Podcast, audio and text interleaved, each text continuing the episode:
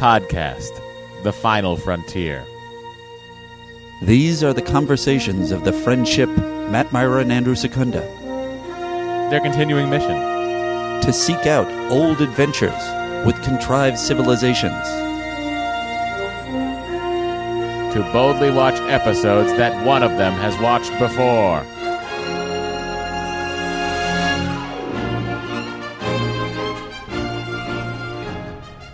Hey everyone, welcome to Star Trek: The Next Conversation, the world's number one podcast for rewatching Star Trek that is not hosted by people on Star Trek. I'm Matt.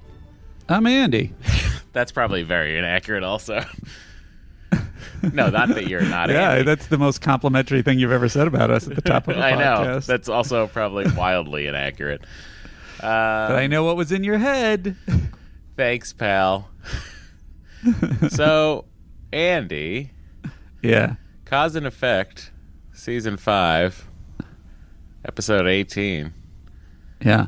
I suppose I should answer the question everyone is asking. Matt, would you have them watch this episode?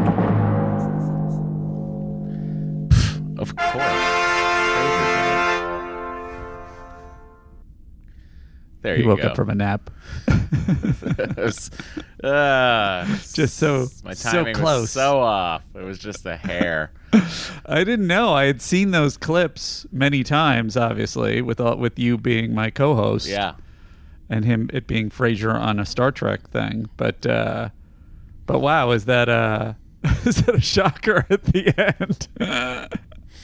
I didn't know. Shocker in what sense? Like, I didn't know it was coming that Frasier was gonna. This was the episode that he was gonna appear in.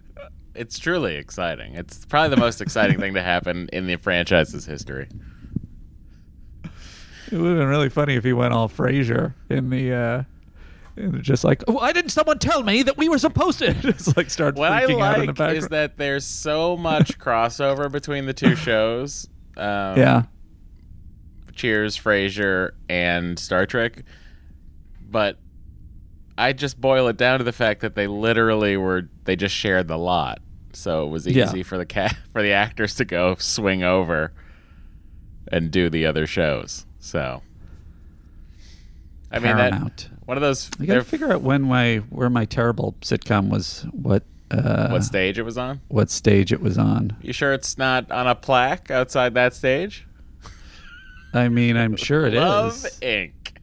Oh, yeah. Let me go check that out. I'm sure it's on that. They've raised that one to the rafters. Cheers.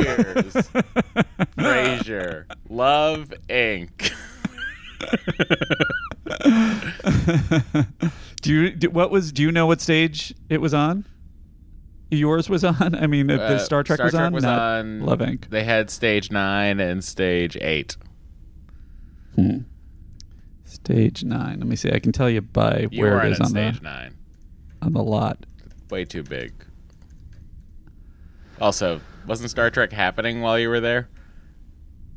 For those wondering, Andy created a show on. No way. What would have been happening there? Voyager. Oh, they did all of them on stage 9. Yeah. Huh? No. Enterprise. No, that would have been well before that. What year was Love Inc.? 2006, 7? Oh, so it was right after Enterprise ended. Yeah. So there was no Star Trek happening while you were there. Yeah. Wow. Anyway, catch everybody up. Andy created a show. I would have jaunted over if I had shot on Paramount, and he's now wondering what stage he was on. Do you have a call sheet somewhere in your email? No, I can tell you. I know where it was locationally. It was stage 19, I believe. Stage 19 or 20. And that's stage 9 and 8, ironically, were where was across from where our writers' offices were. But no, I was not. It's not on the same one. Well, that being said, I'm glad you finally saw this episode. It's a classic. It's one of those episodes I go, see, this is why Star Trek is better than other shows that aren't Star Trek. Yeah. You get to have time loops. So good. So that being said, Andy, we should probably waltz on over to the Admirals. Could iTunes leave a five-star review and join the Admirals Club? How do they get into the Admirals Club, Matt? Well, they just head over to Apple Podcasts, leave a five-star review, send it to us, or we'll see it, and then you could be in. And if you're in another region or country, sometimes the iTunes reviews don't come up for me, so send me an image of it, and you may be verbally admitted, if not actually admitted, which everyone is just by leaving the review. The first one is from Mojo18. Did I read this last week? I don't know. They're great. I didn't read that. That didn't sound familiar, does it? I mean, other than Tony the Tiger, no. Yeah. So it says, guys, listen, you're not going to get a better thrown-together, unprepared, unscripted podcast about Star Trek TNG than this one, with two scoops of Matt and Andy packed into each episode, making them magically delicious. You'll go cuckoo for Andy's theories and think to yourself, I know them from something big. With guest stars like Maurice Hurley, you get The Snap. With Frank Sinatra, Come On Down, you get the crackle. And with Ask Frakes, you get the pop. So follow your nose. It always knows where to go to get the podcast that's Henry tested and Mary Myra approved. Wow. That is the most serial references I've ever heard in one thing. And a hardcore listener. So thank you. And welcome. Really nice layering. And by the way, I've been really fixated on having some sugary cereal this morning. I've been sort of holding off for a couple of days because I've been attacking myself so much with food since this nonsense started. You know, if you need some Cinnamon Toast Crunch, come on over. Yeah. And speaking of Ask Frakes, I'm sorry, I shouldn't put you on the spot. Andy's putting me on the spot, telling me to ask Frakes, but the reality of it is I owe Frakes a... Oh, by the way, update from Frakes from 2 weeks ago. 3 weeks ago? Yeah. He's not sure who Khaki Pants Guy is. Uh-huh. He thinks it might be... Right. Oh, yeah. He thinks it might be James Conway, who's one of the in-house Trek directors, but he's not 100% sure. It was one of the directors. That's hilarious. That's his best guess.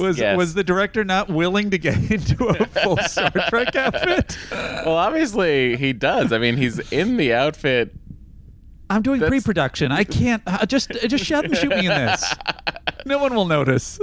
So there you go. That's a little Frakes update. That's nice. Well, we don't have to talk to him for this one next week, but... I just love the pieces out of this one. So if it happens, it happens. Our next one is Fun Podcast from a listener, 2487. Went to iTunes, left a 5-star review, and joined the Admirals Club. I like that one too. You sure did, buddy. That was good. That was nice and short. Very sweet. You're in. And that's it for the Admirals Club. Was that our Admirals Club entrance? And that was the Admirals Club. All right, Andy, let's head over to the president. Very good.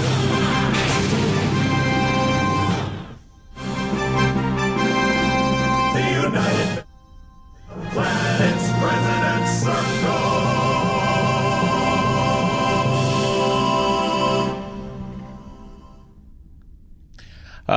Here we are. It's the President's Circle. How do you get in? Well, you head over to patreon.com/StarTrekTNC. And, wait, or is it STTNC? Andy, I forget. STTNCpod@gmail.com. That's our email address, but I'm asking what our Patreon is. Oh, sorry. I was a little bit distracted myself. What is it? Patreon.com/StarTrekTNC. Right? Yes. Well, anyway, if you want more podcasts of unprepared people who are almost half paying attention to what they're doing, head over there, join, and you could get up to 4 extra podcasts a month, all while we're in quarantine. Andy and I got nothing better to do than to do 8 podcasts a month. So if you want the full experience, head over to patreon.com/ Star Trek TNC and become a supporter of the show. Enter the President's Circle, and you might be selected. So those presidents have the opportunity to leave us messages, and those messages are selected for the Christopher Pike Medal of Valor. Andy, who's winning a medal this week? Let me tell you, buddy, our sole winner this week is Lieutenant Raymond, who writes us, I think the way, this is in regards to the Outcast. We have a lot of hails this week on the Outcast, which we requested, a lot of perspectives, and you know, from various different sources. So Lieutenant Raymond says, I think the way Soren talked after the therapy was meant to be in reference to when the USA used lobotomies in the 40s and 50s as a way to treat homosexuality. But or Kennedys. In quotes. And other, quote, problematic behavior, like being a woman with opinions. Leaving the people with altered personalities and disabilities. This is now my voice. This is in reference to, I think, that I was disturbed. I don't think that I questioned what the intention was. I know the intention was that they changed her personality at the end. But I was questioning, like, what Riker and Picard's take on it would be. And I understand that's the Prime Directive was the thing that decided their choice. But that seemed like such a flouting of the individual's rights that it maybe would overrule the Prime Directive. That was my main question. But whatever the case, I think this is an apt comparison. That's it for the... Oh, meaning lobotomies, circle. Comparing lobotomies to what happened to... Sorry. Because her very personality seemed different. Oh, yes. But there's going to be other perspectives on that, too. So. Here we go. Well, then we should get out of the President's Circle. The country. And open up those hails. Everybody, here we go. Captain, we are being hailed.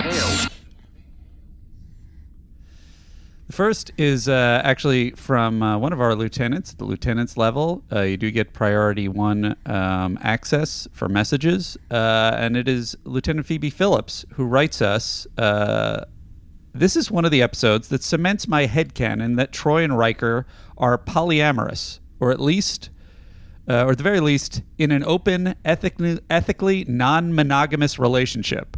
Right? They have a deep love and bond with each other that is not threatened by connections with others. Riker telling Troy about his growing feelings for Soren is a fairly common practice in ethically non-monogamous relationships, and her reaction is perfectly natural, even with the slightest bit of sadness she displayed.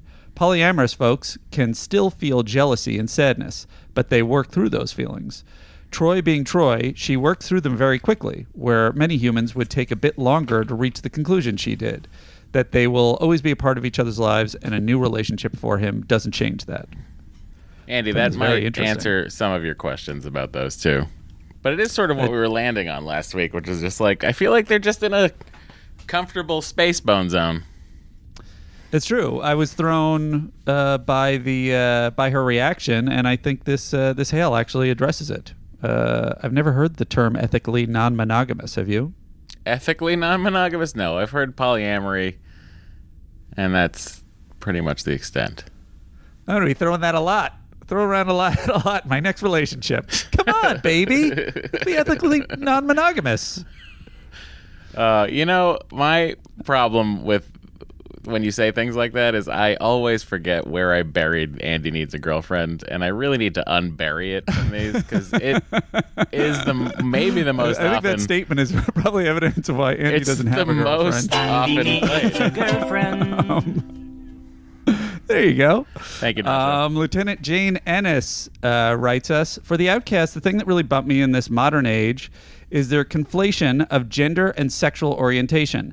Yes, she identified as female, and that's the point of her journey, but then they jump right into her being heterosexual, and they ignore the difference between her gender preference and her sexuality. I know I'm asking a lot of early 90s for them to separate those two, but it made the theme a bit harder to get on board with. Thanks, guys. Love the podcast and look forward to Andy getting the soundboard back soon. Oh, I'm not using it right. She misses the chaos. And then the last hail, and then we got some prime correctives, is from Finnegan, and it's a lengthy hail, but it was very on point to all of our discussions. Oh, is this a voice hail? Yes, I sent it to you and I texted you. I thought voice hail. I dropped it in the box. I know, but you said our last hail, and usually you'll say voice hail. So I wasn't paying as much attention to Andy's lean back in his chair where he was like, I don't have to read anything, and I dropped the ball. I dropped the ball. I'm taking it. All right, it's very big of you, Matt. Here we go, Matt. Andy, you asked for people who could relate more personally to the themes of The Outcast to share their perspectives on the episode. So here's my short-ish take as someone who is really non-binary and transgender and, definitely not straight. I agree with Matt that this episode was written as an attempt to engage in the societal debate on homosexuality through the analogy of gender identity. And unfortunately, it's a little clumsy. In order to demonstrate this analogy, they use language that was part of the public debate at the time. They refer to conversion therapy. And they also make the central crisis of this episode around the sexual union between two characters, as if this was a story about two people who were gay who were getting it on and then were caught by the law and were being persecuted for what happened between consenting adults, behind closed doors.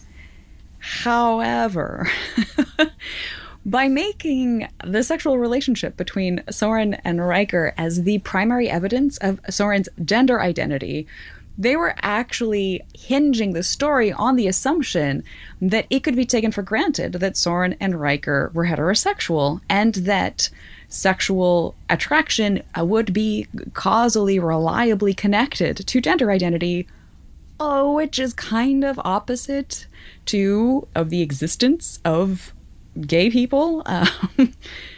When trying to advocate for acceptance of men loving men and women loving women and other people being complicated but sometimes quite sexually active, they had to jump over that possibility in the story itself. Soren's attraction to Riker, the man, made her a woman in the eyes of her society, as if an ungendered person could not engage in some kind of sexual activity with someone who happened to have a gender.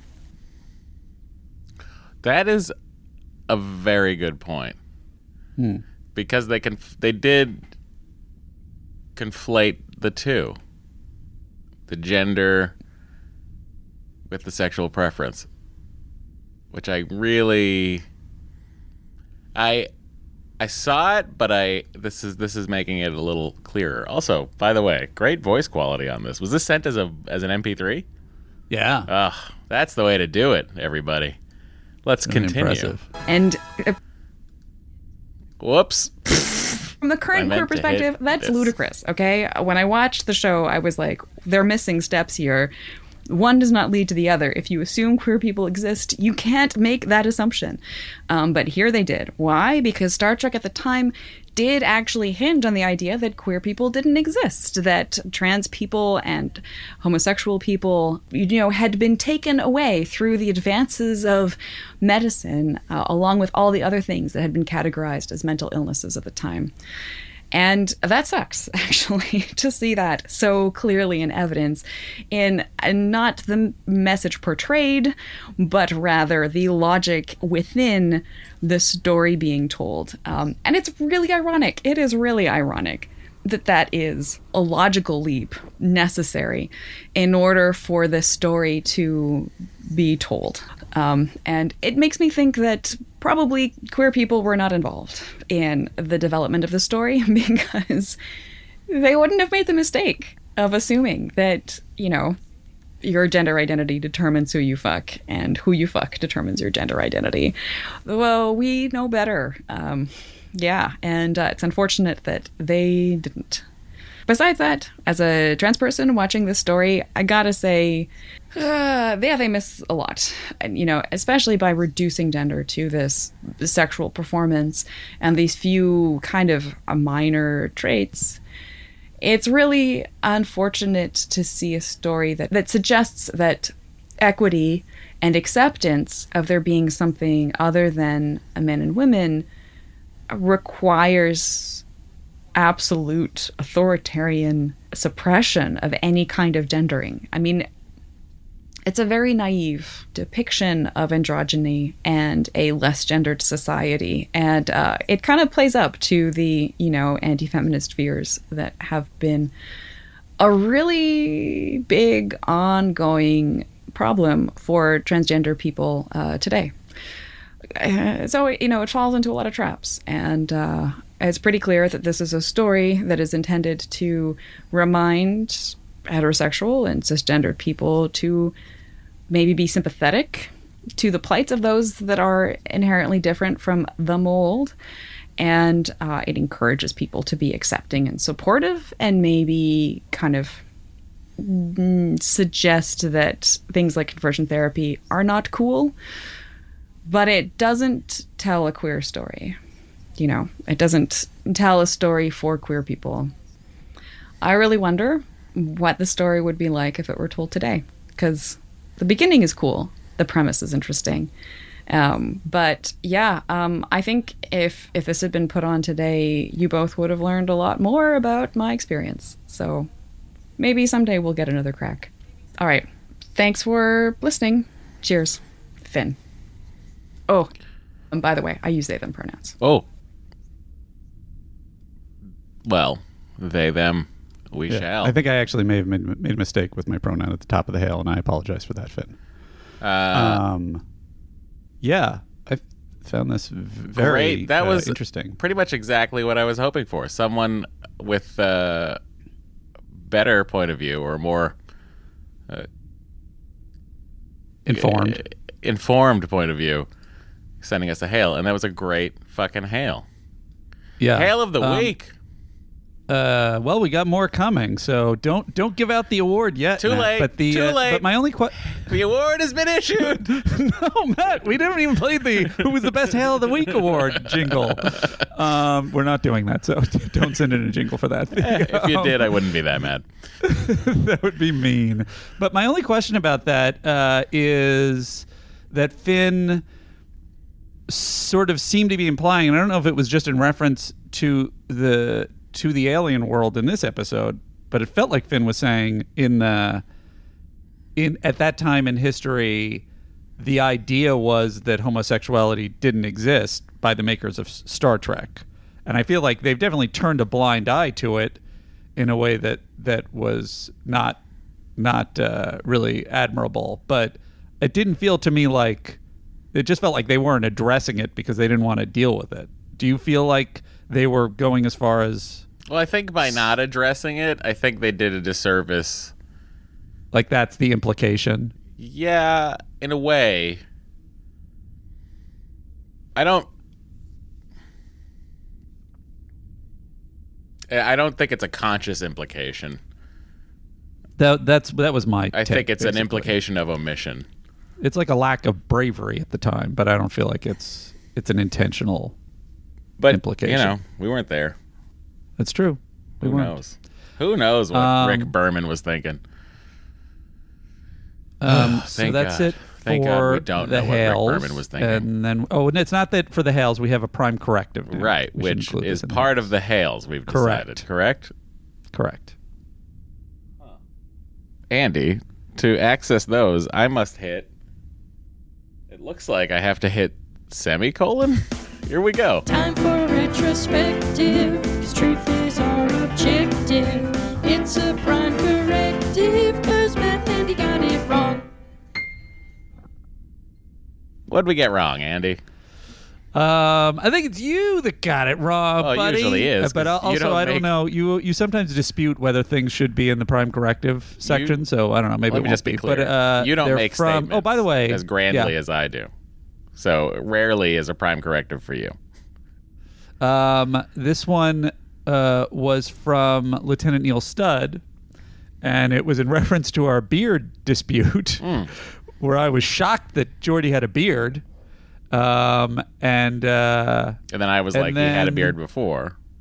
And then Neil Studd pointed out the reason Andy doesn't, and you said, no, you've seen this before, and I feel like you came down on me a little hard, and you referred to the scene where they're all talking about beards and Geordi has one, and Neil Studd says the reason Andy doesn't remember that other beard scene is it hasn't happened yet. What? It's in The Quality of Life, season 6, episode 9. Oh, that is an absolute prime corrective, and I accept it. And then Glenn Wakely also said the same thing. Oh, man. Added to this, hey, guys, the reason Geordi is sporting a beard over the next few episodes is because LeVar Burton was getting married and he wanted a beard for his wedding. Oh. Although I don't think he has a beard in Cause and Effect again. Well, I think they aired that one shot. They shot out of order. Oh, I see. I think. Then the beard's going to be there and back. Yeah. Well, I like the beard, and I... So that's it for the Prime Corrective, and now, if you would, we haven't visited in a long time, so all you face groupers are going to be very happy. It's time to enter our Facebook group. I was curious what people were going to say about the Outcast, and I saw some very pertinent commentary. Here we... Go. Photoshop Matt with Data's cat, and who put Andy's face on that? Just take a look. It's on Facebook. It's in our face group.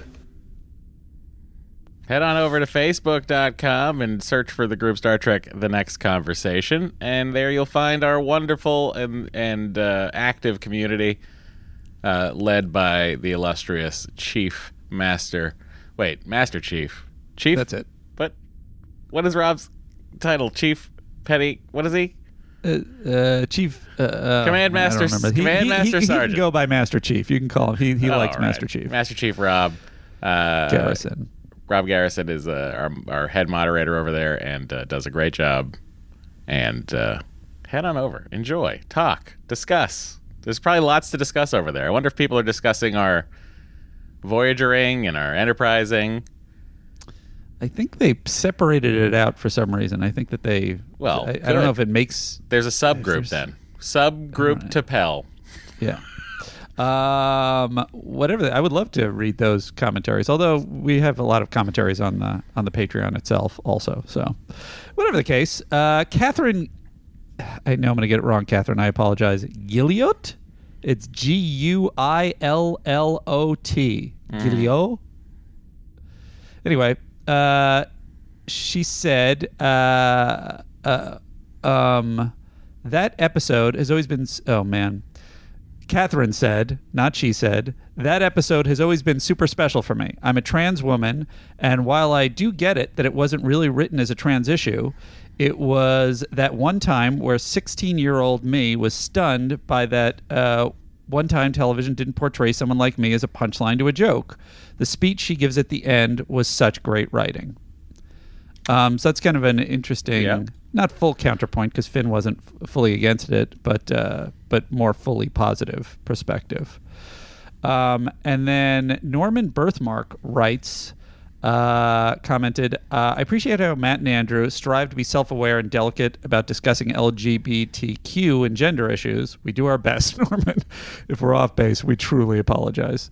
The Outcast hit close to home for me as well when it first premiered. As a 17-year-old TNG-obsessed fan, I was deeply in denial about my gay attractions. No one was fooled by the episode's thinly veiled allegory in 1992.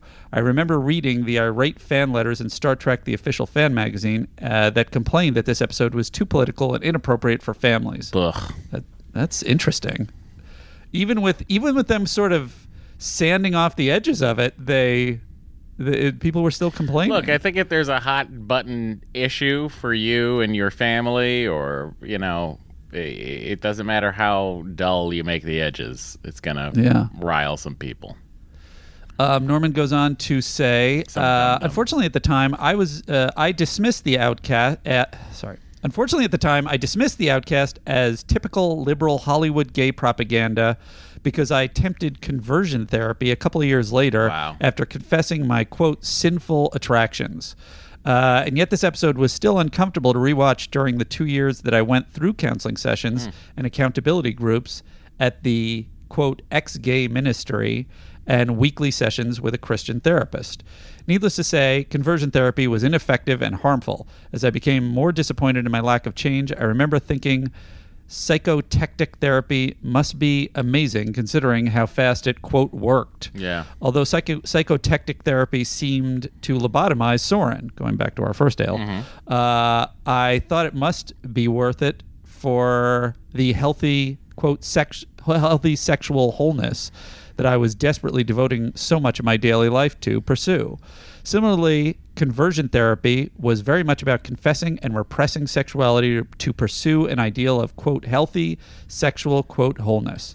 It took me years to unlearn the harmful messages of conversion therapy, overcome my self-doubts, and rebuild my identity. Although I think it was a bit of a stretch to have Riker fall in love with Soren, I have to say that when I later accepted my gay identity, that I appreciated seeing the show's two stereotypical warrior males, Riker and Worf, understand the harm of repressing sexual and gender identity and risk their careers to save Soren. That is it. So it's really, it was very... I love it. Moving and touching. I think all the hails were. I love that our audience is sharing, and I love that our audience is helping us dum-dums see other perspectives. I think we have a face group close jingle. Andy, give me a sec here, bud. I mean, you can't just yell about. I gotta pop this open and go like this.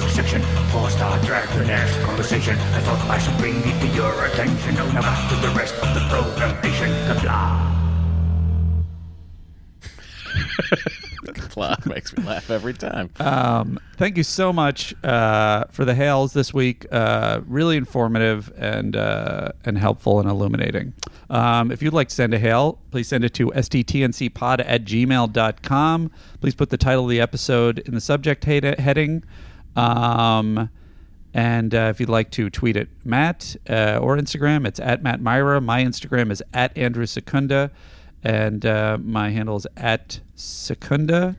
Our Twitter is @StarTrekTNC. And if you'd like to send a voice hail, it's 816-TREK-TNC.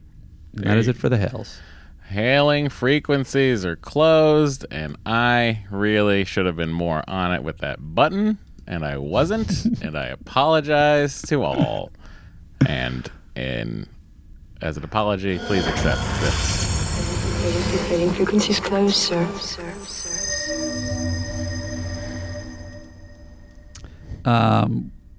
It's going to be save the best for last again, Matt. Oh, there were a lot of concerns that it was drowning out everything last week. If you're one of the first 3,000 people that downloaded last week's episode, you got Andy and I drowned out during that portion of the show. If you want to go re-download it.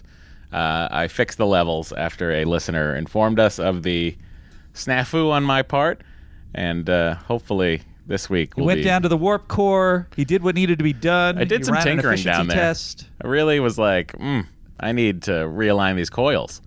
That's what I need to do. And I did it. I did it. Thank you. You know what we don't have, but I think we actually need as far as a jingle is concerned, Andy? What's that? We need a jingle for it's time to talk about the episode. You know what I mean? Just to really get people set. Yeah, just like, and then like I could always point to that exact time code in the notes. Sure. And we're throwing it out there. Putting it out there. If anyone all of our regulars, it's a race to the finish. Who would like to be the proud owner of that jingle? Let us know. But it is time to talk about it. Andy, the best for last, you say? Correct. By our good friend, Vanessa Williams. Friend of the show, Vanessa Williams. Fan of the show. Star of 1996's Eraser with Arnold Schwarzenegger. All right, Andy. The time, it was... 1990 something. What? I'm sorry. March 23rd, 1992. Thank you. And in the UK, so in America was Save the Best for Last by Vanessa Williams. In the UK, Stay by Shakespeare's Sister was in the top 5 hits. Newsies was one of the most viewed movies, while The Texas Connection by Craig I. Zerble was one of the best-selling books. Also of note, Kyrie Irving was born this day. Wow. And the Time magazine cover was Clinton versus Tsongas, a no-holds-barred debate about how to fix America's economy. Now, Andy. Matt. I really thought Newsies was earlier than this. I can double check. Maybe I'm checking the wrong things. No, I think you're right. But in my brain, Newsies is like 88. That's definitely 92. April 10th, 1992. Wow. So it took a couple of months for it to climb the charts. Oh, wait. No, it didn't. It was the... Oh, that's weird. This is the release date is April 10th. But this is March 23rd. I wonder if the site I'm looking at is not accurate. Maybe the site is experiencing some sort of temporal causality loop. Could be. Oh, man. Matthew Kirk used to be responsible for these, and he's taken a leave of absence. Certainly no blame to him. He's going above and beyond, giving it to us. Yes. If anybody else wants to send me this day in track, take a little off old Secunda's plate. Feel free. That'll do it. Andy, it's now time to check in on the chairman of the board. Woof, woof, woof on me and my buttons. I'm hitting too many buttons. I don't want to read any of these hails from people saying they're afraid that the show's not going to be the show now that I'm not running the soundboard. Oh, it is. I think there's an equal amount of mistakes because, right now. Because, like, the if you take something off Andy's plate, it goes onto Matt's plate. And if I have more buttons to do, you can be assured that we're going to be just as clumsy as ever. Oh, God. Andy. It's all right, buddy. Do you know what's next? Oh, I do, absolutely. It's my favorite segment, okay. But I'm just trying to fuck it. Yeah, this is usually, ironically, this is the only segment you never forget. It's so wild. I can't find it. Oh, no, Frank. I'm impressed. When you say it's the semicolon, each button is tied to a sound? Each button is tied to a specific... Is that what you mean by soundboard? Yeah, each because of the soundboard I built, each button or key on the keyboard is tied to a specific sound.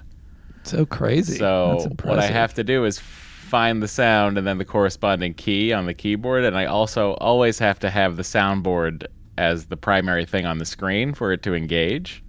Yeah. So I don't know how it got all the way down here, but I found it, Andy. It's Command F. Here we go. Frank Sinatra, Option F. On. Da, da, da, da. It's time for that segment everybody hates.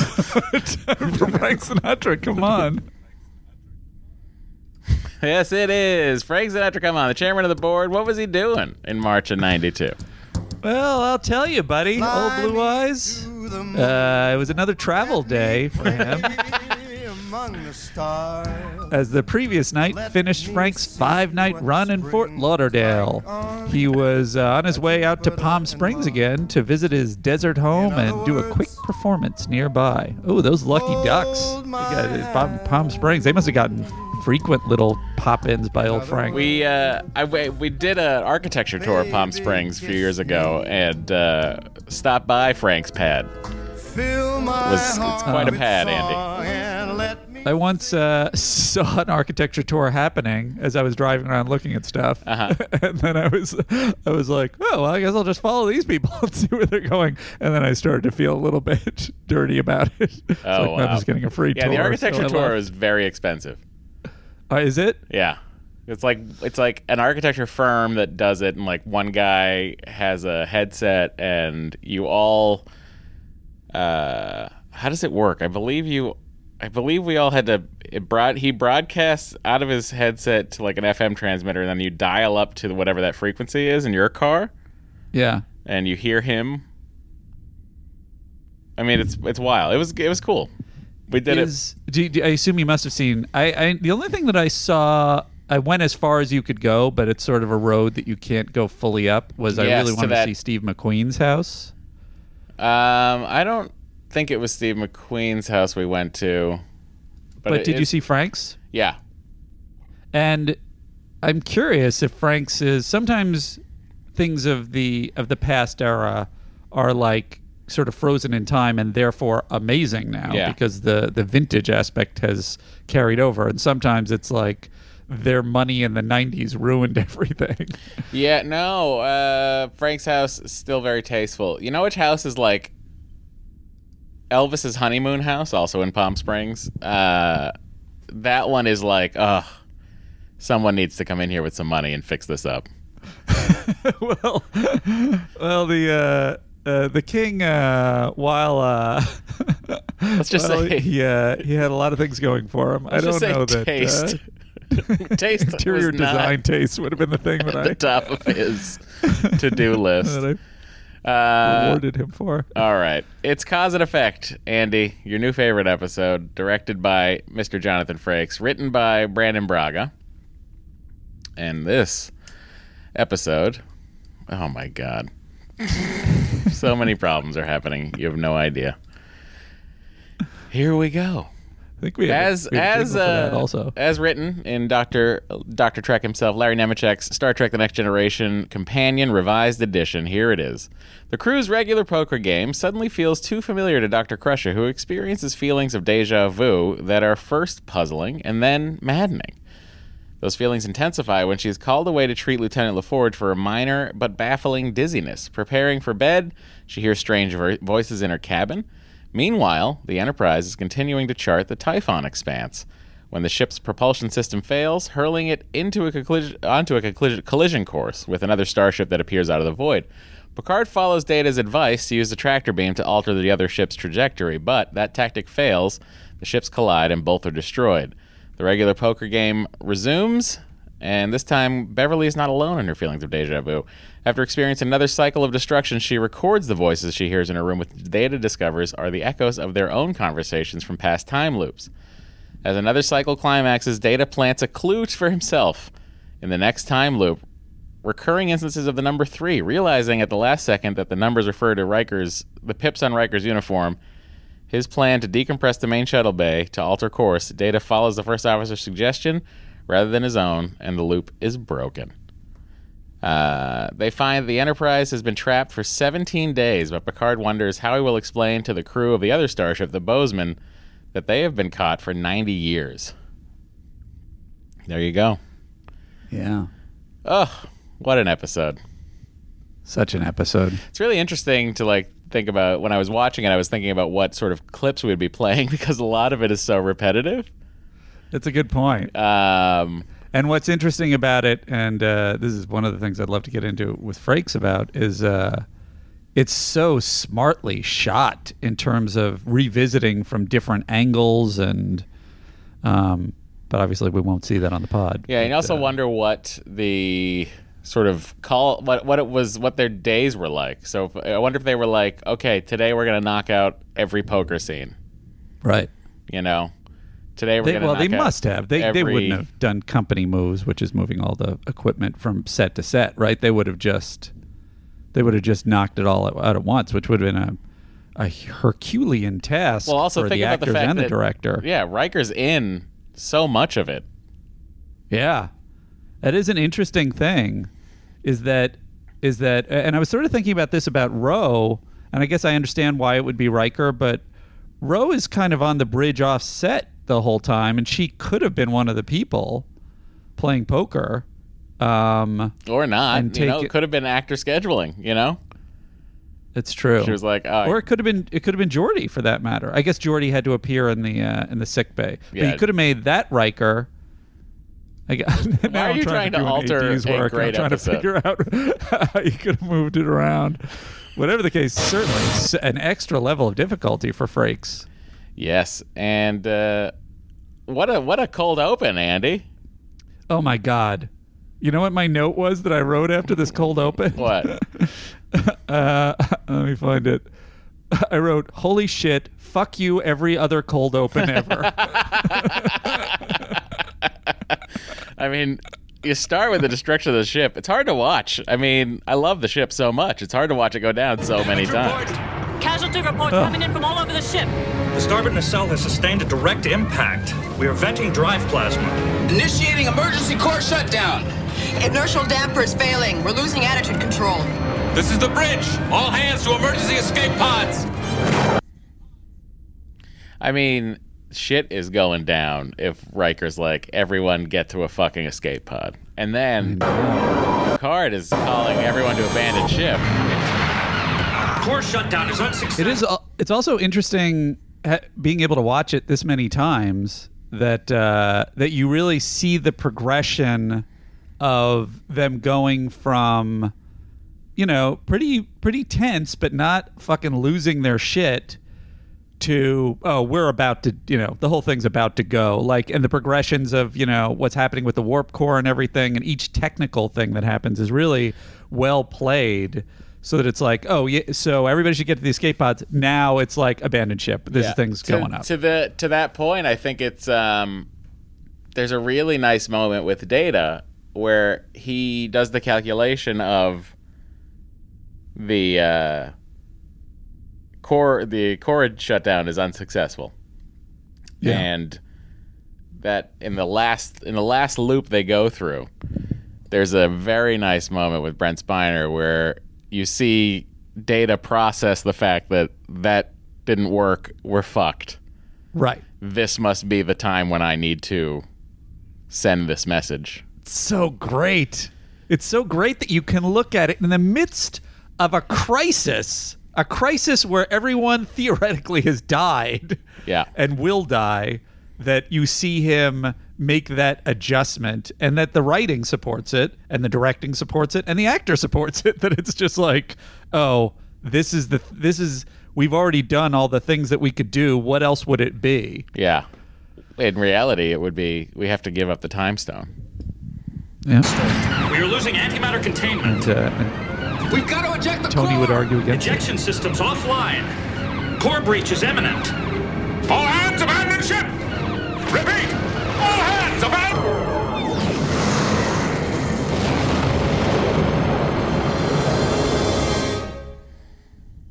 What a way for the Enterprise to go down. Getting tapped in a parking lot by Frasier. But I like that they go. He doesn't really show enough remorse at the end. That they were trying to hail him, and he was basically ramming them. He seems pretty chill for that. If that just happened, I understand they didn't hit each other. But I wonder what the I don't know what the situation is. And I was thinking about you when I was watching this morning, and I was like, I wonder at what point Andy's gonna go ahead and look up the memory beta existence of Captain Bateman. Because it's really smart. Does he come back? He is on the cover of books. Like, the Bozeman, I feel like, gets a refit at some point in the books. And nerds, please tell me, are any of those books good? Because I was so, at the end of this episode, I was basically like, I kind of, even though it would have been insane, I really want this to be a two-parter because I desperately want to know what happened to that fucking ship. Right? And like, that crew finding out that they're 80 years later. It's such a great, it's a plot that would happen to the main crew, but it's just a side crew. Yeah, and like, you just sort of think about them reacclimating. And I love how, like, Picard gets that sort of forlorn look on his face when they say, we just left Starbase 3 weeks ago. And he's like, oh, boy. Look, you guys got a lot of explaining to do. You guys did not do a great job. Area of space known as the Typhon Expanse. We're the first Starfleet vessel to chart this unexplored region. Now, the Typhon Expanse, correct me if I'm wrong, Andy, but on Discovery Season 2, I believe they mentioned that you have to go through blah, blah, blah, and the Typhon Expanse. Well, let's look it up. Last week. I did not check. Oh, you're going to look it up on Memory Alpha? And, you know, and it will say, in Star Trek Discovery, in order to arrive at this planet, you must pass through this and the Typhon Sector. Huh. They don't have it in the episode description. So go to. I would never feel good about sometimes I wonder playing cards with data. Deck. I assure you, Commander, the cards are sufficient. Neither does Riker. What's up? Neither does Riker. He says it like 9 times in this episode. Let's see. Is there a way? By the way, I was really looking hard for if they were using miniature cards for Dorn, but they just throw it in front of him, so it's sort of hard to tell. And I wonder if the reason they throw it in front of him to support your theory that maybe there were fake cards last time is because Data has to kind of deal them so much that they didn't have him pick them up. Well, I just feel like it's only in that one episode do the cards seem so tiny. Insane. If it was just that one episode, that would be even more insane. It is, I swear. And, you know, it's going to be something we're going to look for in later poker episodes, but I'm pretty sure, Andy. And if you're an actor at a certain point in a series, sometimes you'll just be like, this is ridiculous, my character wouldn't do this, whatever. And I feel like Dorn would just be like, this is insane, but all right, I'll hold the tiny cards. I'll play along. I hope so. 8, ace, queen. The dealer receives a 4. No bet. 10. 7, no help there. Pair of ladies for the doctor. Dealer receives a 9.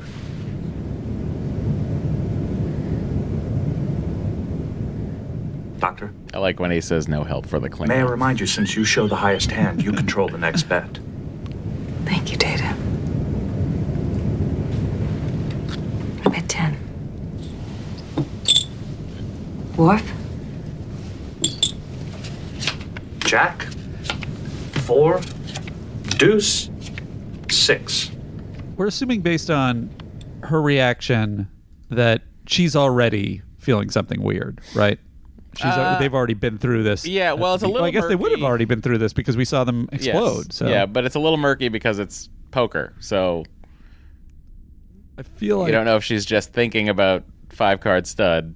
Or we get into these debates about what's going on behind people's reactions, but I feel like she's not just bluffing. I feel like she's like in her own headspace, is what the actress is communicating. Hey, let's look at the script. By the way, there was the Typhon Expanse only does the breakdown of this episode we're watching, as you anticipated. Mm-hmm. It does have Typhon Sector. And it says, in 2373, Admiral Hayes mobilized Starfleet in this area to confront a Borg cube, which was en route to Earth in First Contact. Yep. But I remember that. Huh. Okay. And then there's a Typhon Sector and Memory Beta, but I assume you don't care about that. No, we don't care about Memory Beta. Well, I'm going to look up the 20 Bozeman thing. Or should I save it? Should I not do spoilers? Spoilers for what? For what happens to the Bozeman. I think it's not a spoiler. It's not canon. You're 20 and 50 more. 50? I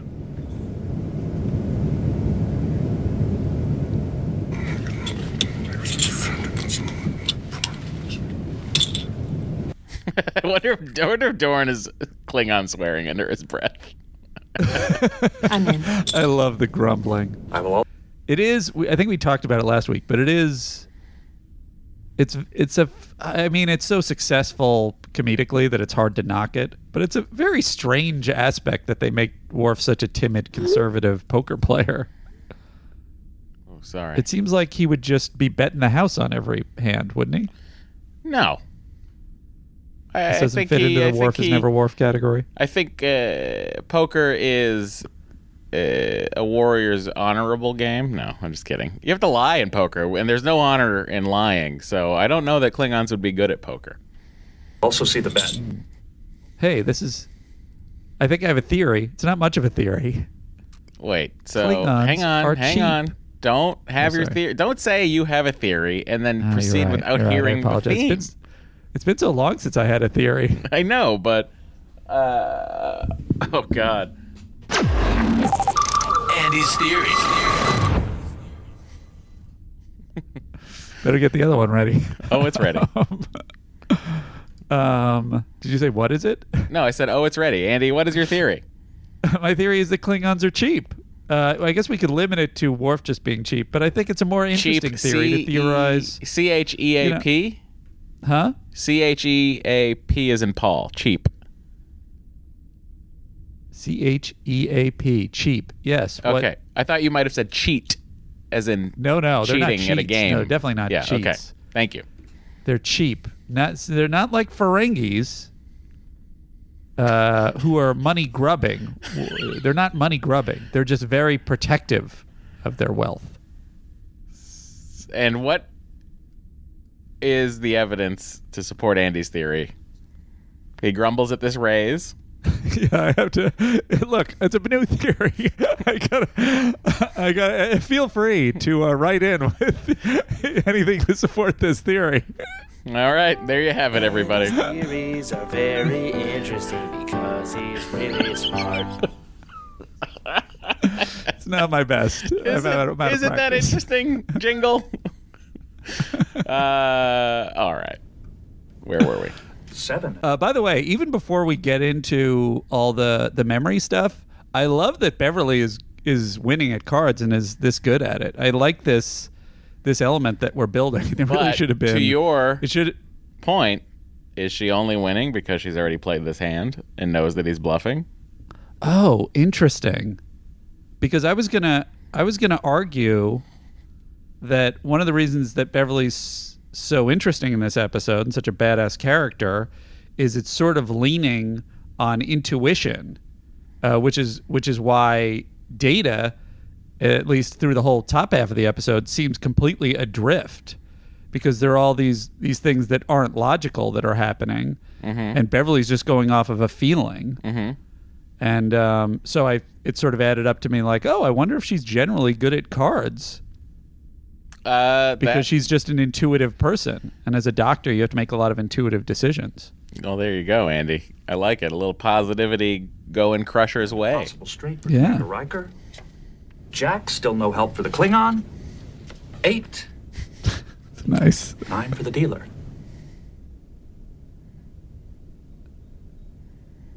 $20.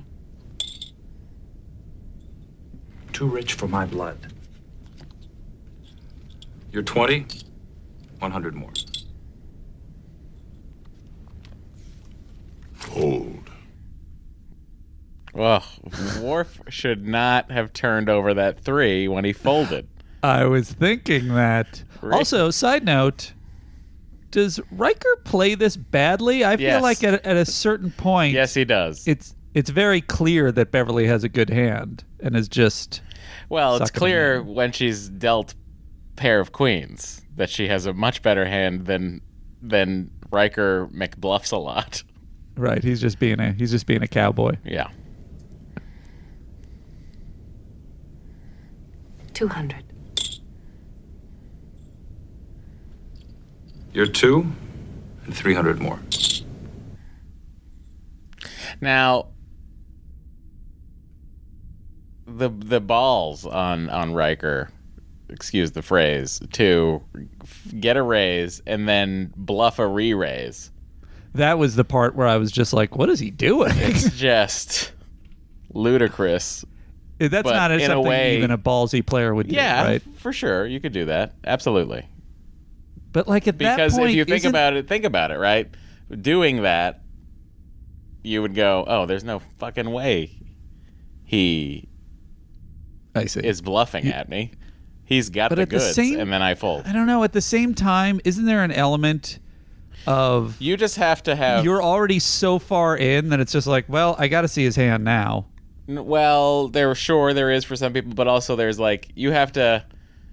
There's only one card not being shown here, right? Yeah. In their hands. So you have to really... I mean, this is not a poker podcast. This is fucking Star Trek, but you have to like... Star Trek? He'd have to have a bluff catcher. Like, he'd have to have the other, like, another queen. Yeah. Like, he'd have to have that queen to be confident in bluffing her, to which he would be sure she only had a pair of queens. So is she willing to go, do you know what I mean? Is she willing to come over the top if he just has a bluff catcher? Uh-huh. So, gotcha. I mean, it's poker. It's blah, blah, blah, blah, blah, blah. I like it. These lines they're taking are not that crazy, but a little crazy. He does not have a straight. With their fake money. Well, we'll soon find out, won't we? Let's see your cards. Take it. How'd you know I was bluffing? I just had a feeling. I guess it's better to be lucky than good. It's the way your left eyebrow raises. The real slap. That's rough. Just kidding, Commander. That's a real sour grapes on Riker's part. Go ahead. Commander. Like Data looking at Riker to verify if his eyebrow is moving. George needs you in 6 minutes. On my way. Enjoy your no-money credits, everybody. At first I thought the catwalk was spinning. As it turns out, it was me. Luckily, Ensign Fletcher was there to grab me. It's a long way down to the bottom of the warp core. You have all the symptoms of an inner ear infection. That would explain the dizziness and the headaches. I hear LeVar is in talks to appear in Season 2 of Picard. Yeah, I saw that. So, hey, side note, Garrett Wang and I was very excited to see Garrett Wang. Mm-hmm. Followed me this week, and I believe we met them at the Star Trek Con. Not Garrett. We met Robert. I believe I met them. I met Garrett and his significant other, Megan Elise, who is a fan of the podcast, and he says he is too, which is incredibly wonderful and to hear. And then now he and Duncan, RDM, Robert Duncan McNeil, the Delta Flyers, which is a fucking perfect name for that podcast. So perfect. I was a little jealous of that name. I was like, no, that's good. But come on, those two have to have that. I know. How bad would you feel if we used that and then they didn't have it? Such a good name. So very exciting, and I'm looking forward to listening to that. So please check it out. Garrett's been podcasting for a while. He has. Yeah. So it's interesting. I like that they're doing that. I do wonder when two TNGers are going to get bored and decide to do that during the quarantine. I'm sure it's coming directly. Yeah. But anyway, we encourage you all, go subscribe to the Delta Flyers and rewatch Voyager along with the two of the fucking senior staff. Yeah.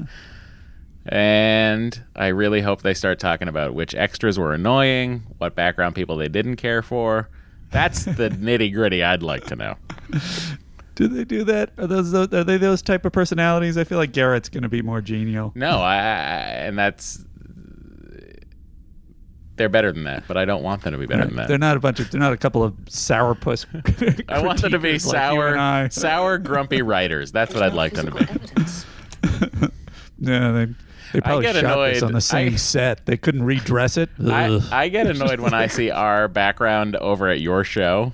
Yeah. Because they would be, I imagine, stuck in some sort of time vortex where they're in William Penn Academy for 10 years at the same age. We share high school student background between Schooled and the Goldbergs, and it just breaks my brain sometimes. My guess is you've been working too hard. They're caught in the Typhon Expanse. Yeah. I have been putting a lot of extra hours on this Typhon Expanse project. I'll give you 20 cc's of Verdazine. That should clear up the dizziness, but finding time to relax is up to you. What? What is it? Geordie, have you had these symptoms before? No. You sure? Yeah, I'm positive. Why? It's funny. I feel like we've discussed this before, and I remember giving you a hypospray for dizziness. I've never had these symptoms before today, so you must be thinking about another patient. Well, I'm sure it was you. Well, try to get some rest and stay away from high places for a few days, just in case. Thanks, Doc. Good night. Good night. What if Geordi had fallen all the way down to the warp core?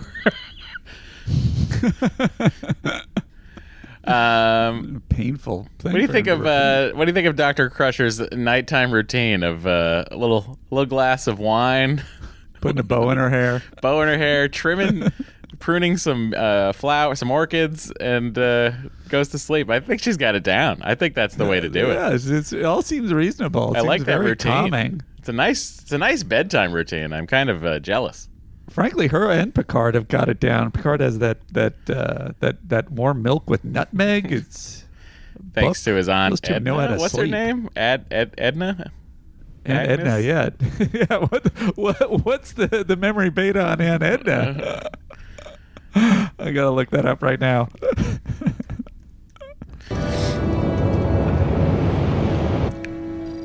As you can see, the Typhon Expanse is huge. If we want to chart the most remote star system, we'll have to launch a probe within the next few hours. Fine. What about the luminosity studies? That may pose a problem. How so? The flux spectrometers are still down for realignment. I thought they were supposed to be back online yesterday. They were until the Stellar Dynamics Lab decided they needed to install. He's a real...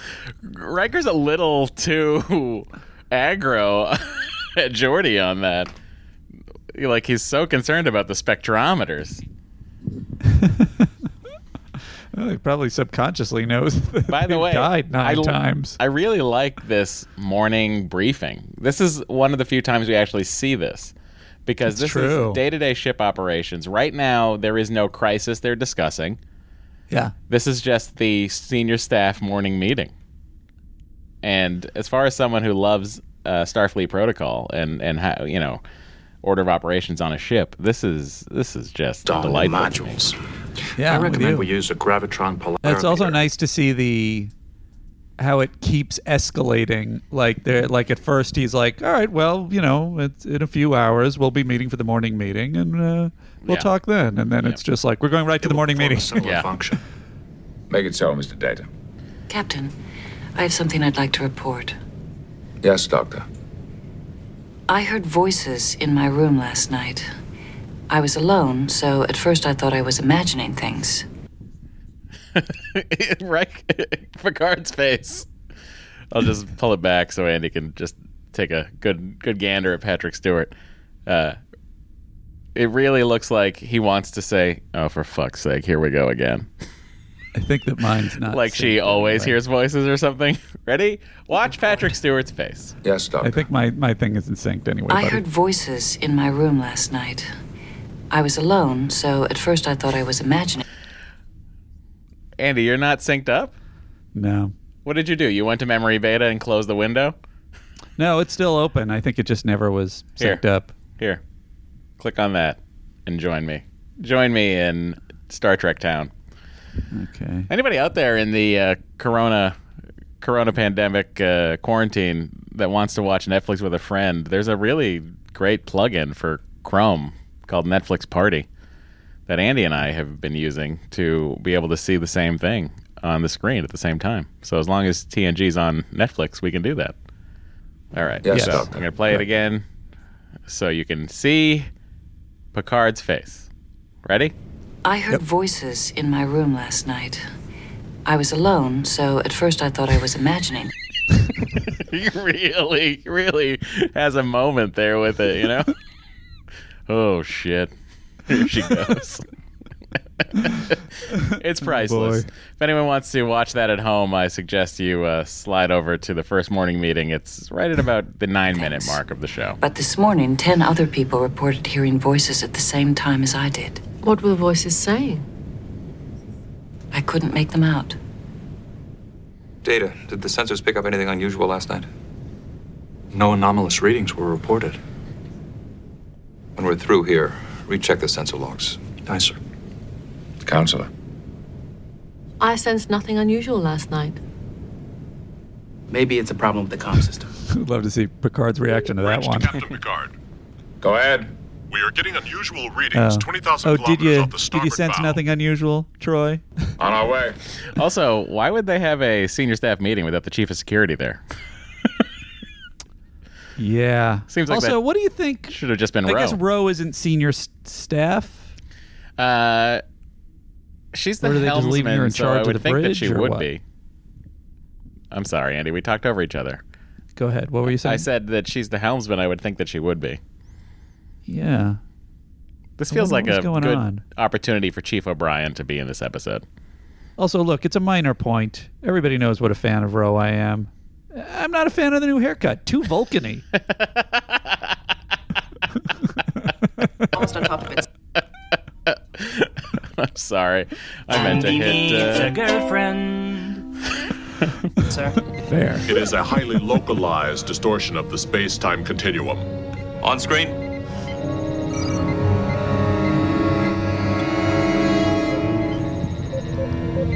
Back us off, Ensign.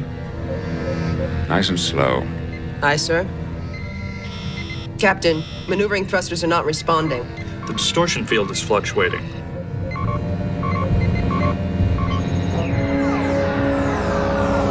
All main systems just went down. Power levels are dropping rapidly. Red alert! There is an energy buildup in the distortion field. We have to get out of here now. Captain, something is emerging. May I ask... You may. She says that every time. That is the line that they give Troy to say in that situation. What is she saying that for? I think she is probably, right, in my mind, sensing, and this is probably putting too much credence in the character's line, but if I had to explain this and I wrote this episode, I would say right now she is experiencing the collective emotion of everyone on the ship who has some premonition about this moment. Right. Some kind of, That was what I assumed, but it's weird because she kind of says it and... Oh, wait, here we go. Suddenly Troy's overwhelmed by a distinct and horrible feeling, it says in the script. Yeah. Yeah, so there you go. Which, although it's still not, it's not clear. It's played exactly as written. Clear. It would have been kind of nice if she had said that. Yeah, something like, "I'm sensing something very strange with the crew." Every person on this ship is giving me the feeling that we should get the hell out of here. Yeah, yeah. Like that would have been nice. That would be great. Shields up. Evasive maneuver. Shields inoperative. The helm's not responding. The vessel is on a collision course. Impact in 36 seconds. Hail him. No response. Citizens. Specs on the ship. Decompress main shuttle bay. The explosive reaction may kick us out of the way. Captain, I suggest we use the tractor beam to alter the other ship's trajectory. Mr. Wolf, make it so. If you had done it like earlier instead of turning around Data and just done it, you have tractor beam control. You're an ops. You can do it. Don't you need the captain's decision on that? I think you probably do, and he is an android, so... Frankly, I was thinking, was it out of line after Riker gives his suggestion that Data just slides under? Gives his suggestion anyway.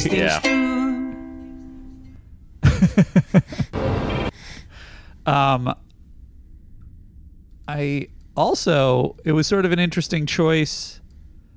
I guess you have to reverse engineer it from, well, Data has to realize something was wrong, but and maybe it was too demeaning to have Riker's be wrong, but it's interesting that Picard goes with Data's suggestion over Riker's suggestion. Wouldn't you?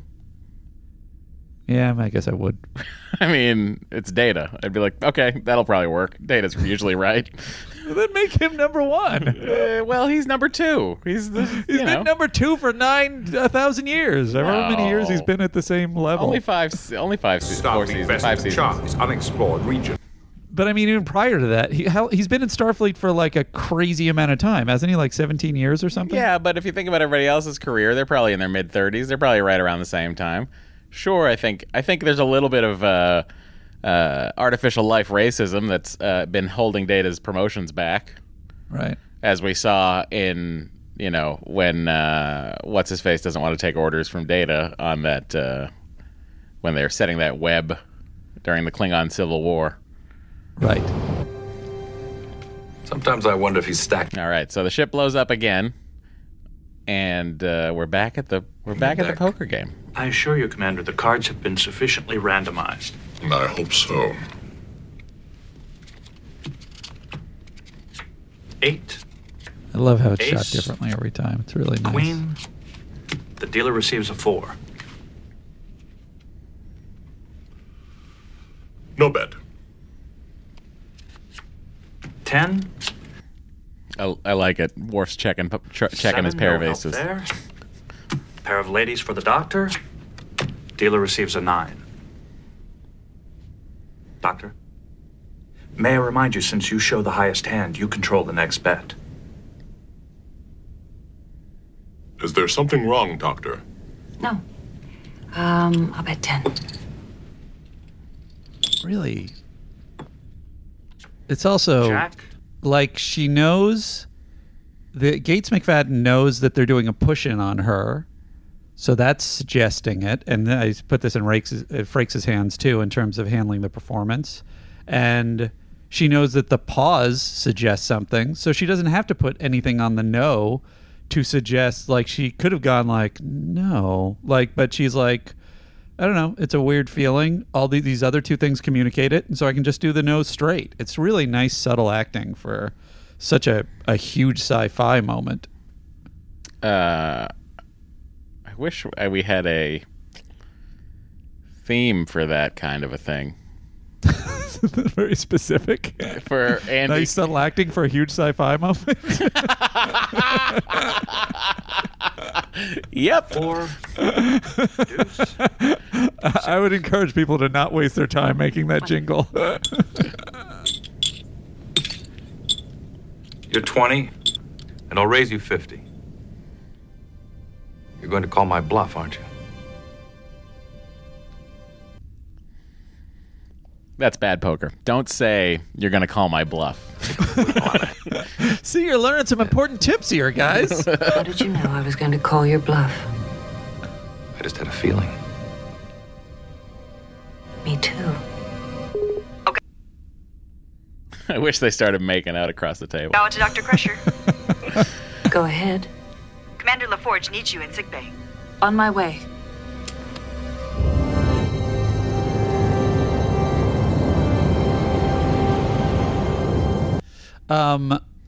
I'm sure I've asked you this before. That dome on the top is not the bridge. That right? Those are the windows of the observation lounge. They should be anyway. Have we seen the observation lounge? That's where they have a meeting. Oh, that's the observation lounge. Yeah, those are the observation lounge windows. It feels like that room is bigger from what it looks like out here. Because they have people like walking. I don't know. Yeah. At first, I thought the catwalk was spinning. As it turns out, it was me. So she starts to put it together here with Geordi, which I like, because he now is, like, on board with this whole, I have done this. Let's check the medical logs.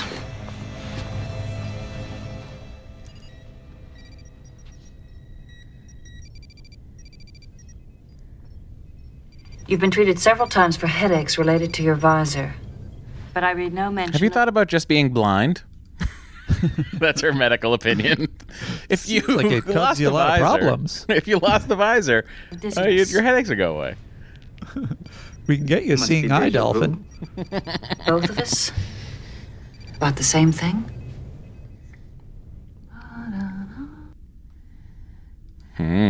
So, here we go again. She's in her room. She starts to sense the thing.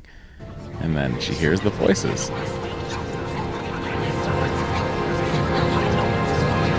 Pressure to Picard. Yes, Doctor. Do you have a minute, Jean-Luc?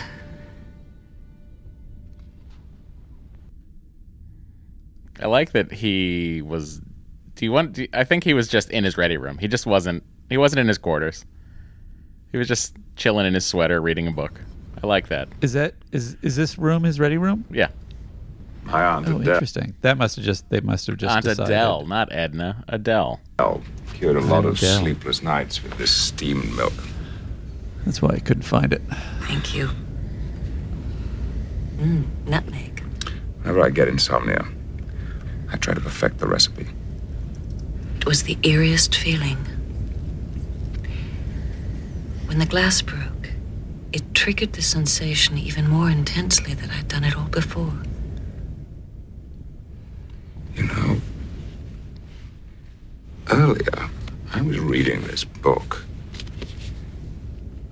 and I had the distinct feeling that I'd read certain paragraphs before, but I assumed that I'd read the book years ago and I'd forgotten.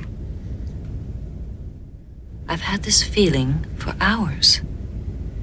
And then the voices. By the way, what this does to me is it adds a layer of how fucking stupid the crew of the Bozeman is to be doing this for 90 years and never putting it together.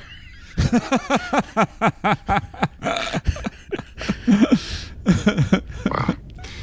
Just having the same fucking conversations about deja vu again and again. Although, in fairness to them, yeah, they might have only been repeating a few seconds. You know what I mean? Is it? Yes. So I guess the suggestion at the end is they were both caught in this loop, and it was a loop where time outside keeps going. Yes. As they keep going and repeating. Gotcha. But what caused theirs? They're in the same spot.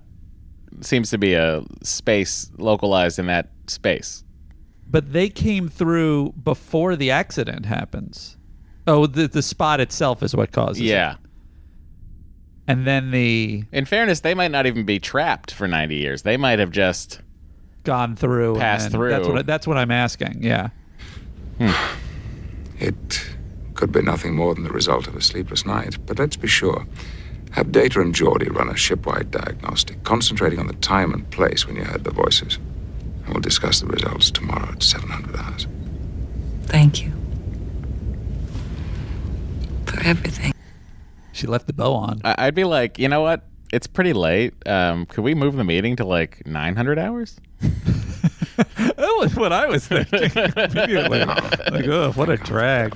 Do you think that he didn't have her back to his quarters because he thought it would have been inappropriate? No, I think that he was in his ready room reading that book. I think he was just there. Yeah. No commentary from Matt on the all the Picard costume changes in this episode. Didn't I mention that he was just in his ready room with his Picardigan? No. Oh, did you mention the Picardigan? I didn't catch that. Come on. The greatest uniform in the history of uniforms. That isn't Captain the Wrath Picard. Of Khan Admiral's uniform. Go ahead. We are getting unusual readings 20,000 kilometers off the starboard bow. On our way.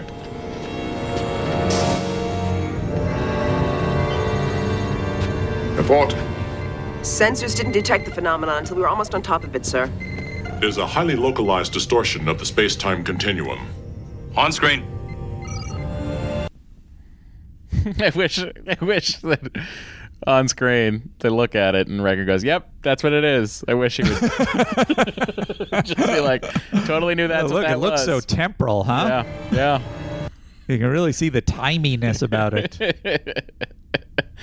Is that an old 60s police box? It's unexplored region. A bunch of Beatles references in there. They ship blows up again. How many times? 3 times now the ship's blown up? Keep dealing, Data. Sounds right. I think they pretty much also handily handle it. Great podcaster. By having it broken down by acts when it explodes, which is really nice. And just like, you want a good act break, here it is, every act break. Sure, same thing. 8. Case. Also, when they do it the third time, I don't know if we're there yet, they see the ship explode from inside the bridge, which is so cool and upsetting. Oh, and the fire is going up the side from the outside, and then we see it explode from the inside. Yeah. A queen. You're going to give me a queen.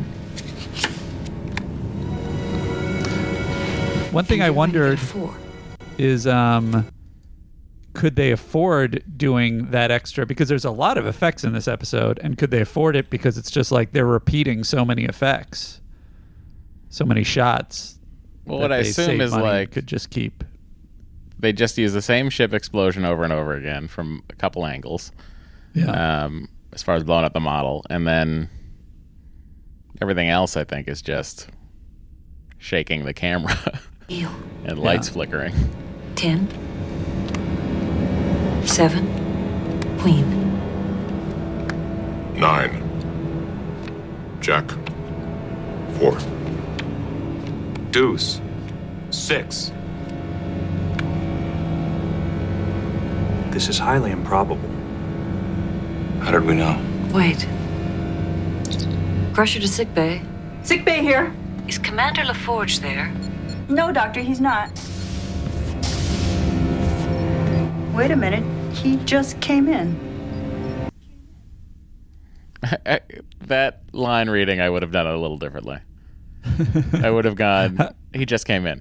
Because, like, at that point, you were just assuming that she is waiting. She's expecting LaForge to arrive.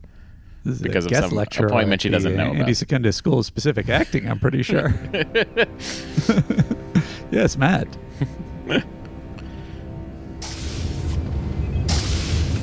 You wanted to see me, Doctor? Yes. Captain, have you been getting the feeling that you've experienced certain things before? A sense of repetition? Yes, recently. While I was reading. Why do you ask? There have been similar incidents reported all over the ship. Feelings of déjà vu. I had a premonition Geordi was going to come into sickbay. A few seconds later, he did, with the symptoms of an ear infection. I was going to run the standard tests, but somehow I had a feeling that they would turn out negative. So I ran an optical diagnostic, which traced the problem to Geordi's visor. His dizziness is being caused by a phase shift in his visual receptors. It's causing him to see images that aren't there. I mean, what's he doing? Blurry acting. It's causing him constant pain. I ran a scan to see if I could detect what he was seeing. I picked up minuscule distortions in the surrounding Decian field. Somehow his visor is translating those distortions into visual impulses. Could be a malfunction, the ship's warp field generator. I'll check it out. Run a localized subspace scan to look for anything else. Aye, sir. Keep me advised. I love that she has the wherewithal to grab the tricorder. Like, she's ready for this at this point. So great. So badass. I also like the fact that there's, like, some things are inevitable, like that glass is always going to break. What did you make of that? That had the feel of fate almost. It was very strange. That had the feeling of what? Of fate. Yeah. That's what that felt like to me as well. But is that... Like, you can't change everything. Some things are just meant to go. That's odd to me. That almost seems like it's a different plot. It just, like, it's a subtle layering of time stories.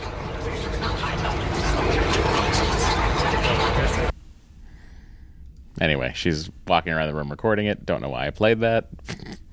But now they get to break this down. However, the acoustic energy does not correspond to any ship system, nor to any voice communication sent at the time you heard it. Then where did the sound come from? Well, you heard the voices at the same time our localized subspace scan picked up a Decian field distortion. The two may be related. Let's give another listen. I like this because they're figuring out the crime step by step. They're kind of really digging their fingers in, you know? Maurice, do you think this would work on a Miami Vice, you know? Oh, for sure. I mean, you want him dressed a little bit flashier than this. I see Data, he'd probably be the drug lord, and then Beverly, she would be the captain, you know. And instead of... It would be some kind of double cross, for sure. Instead of ship controls on this table, would it just be just cocaine? A pile of cocaine, just right on cocaine. Right on the panel, yeah. Maurice, thank you so much for visiting. Yeah, happy to help.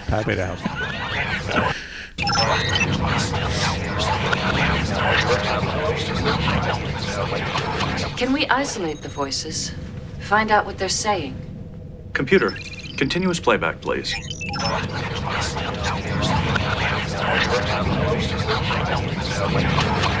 I like that the computer doesn't do it, Data does it. There are approximately 1,000 voices overlapping. The voices are those of the Enterprise crew. Our voices. We are the Enterprise crew. I'm sorry to call such as Ensign Baker on deck 42. Data, you don't need to name the entire crew. Oh, all right. 700 hours. We think we may have an explanation for the odd occurrences around here. Commander. This is going to sound pretty wild. Somehow we've entered what seems to be a temporal causality loop. We think we're stuck in a specific fragment in time and that we've been repeating that same fragment over and over again. Is this what's causing our déjà vu? Yes, but it's more than that. In déjà vu, you only think you're repeating events. We actually are. Our theory is this. Every time the loop begins again, everything resets itself and starts all over. We don't remember anything that happened before, so each time through the loop, we think it's the first. You mean we could have come into this room, sat at this table, and had this conversation 12 times already? 12, 100. It's impossible to tell. We could have been trapped here for hours, days, maybe years. If what we're saying is true, those voices I heard might have been echoes from previous loops. It's the same with the phase shift in my visor. After images in time. If you're right about this, how did it happen? How did we get there? I have a hypothesis that may explain that, Captain. I've analyzed the recording Dr. Crusher made. Most of it is quite ordinary. 150 discussions about ship operations. 252 conversations of a personal nature, 5 couples engaged in romantic encounters. Your point, Mr. Data. There is evidence of some sort of disaster aboard the Enterprise. Does Omar have something to say? Yes. Omar has a lot of comments on this episode, too. Omar Little in the background. What's happening to Spot? What's Spot doing during this? Severe enough that the captain ordered all hands to abandon ship. I have isolated 3 segments of this recording that are crucial. A highly localized distortion of the space-time continuum. Collision course. Impact in 36 seconds. All hands abandon ship! Repeat, all hands abandon... Worf refers to a distortion. If this were a temporal distortion, and if we were close enough to it, it's possible that a large enough explosion might have ruptured the space-time continuum. We collided, exploded, then got caught in this repeating loop of time. If you're right, perhaps we could escape from the loop by avoiding the collision. That's our guess. Perhaps we should reverse course. For all we know, reversing course may be what leads us into the crash. That doesn't make any sense. Why would you have reversed course in the first place? It would never have led you into the crash. That is a really good point. It bumps me, but I never really spotted what the problem is. I guess theoretically, what could be right about it, it wouldn't have led them into the crash, but it could have been that they reverse, and that's what causes them to explode. But why would they reverse in the first time to get caught in the loop that causes the explosion? They wouldn't. Know. Yeah, I guess to avoid whatever is in front of them. They don't know. They don't really know what the problem is yet. They know that it's a collision. Right. And they know that the ship blows up. I think reversing course, again, is their right move. Now, if you ask me, when Data types that 3 pips into his little armband, he probably really should have been talking about this moment. And they should have just ignored him and reversed course. Instead of taking his suggestion. Second guessing. That's a really good point. I have a further thing, which we don't have to address now, but he's got only a second to type something in. Mm-hmm. Couldn't he have just typed Riker instead of leaving it to guess? Instead of 3? I think he doesn't do that partially because...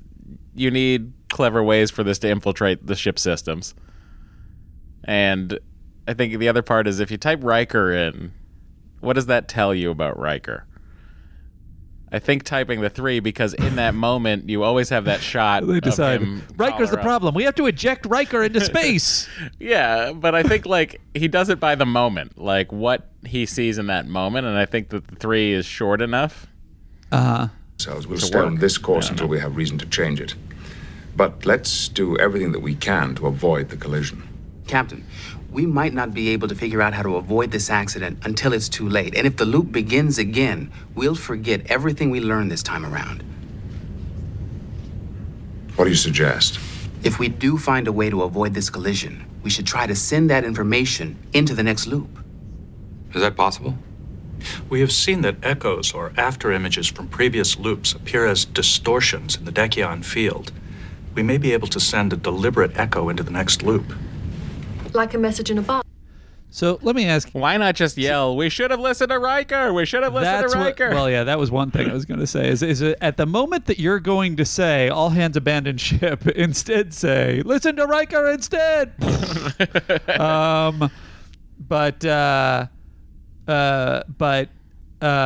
guess my question about this is, it certainly didn't bump me in watching it. It's only like when I'm picking it apart. Which is not how you should watch things, everyone. Of course. But it's how we watch this.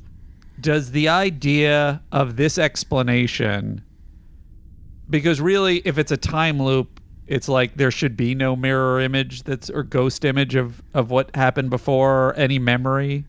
And so it's this explanation, if Decion admission is modulated, oh, that's the later thing. We've seen that echoes or after images from previous loops appear as distortions in the Decion field. Mm-hmm. As a sci-fi fan, is that like legit for you, or is that enough for you? It works for me because of Geordi's visor.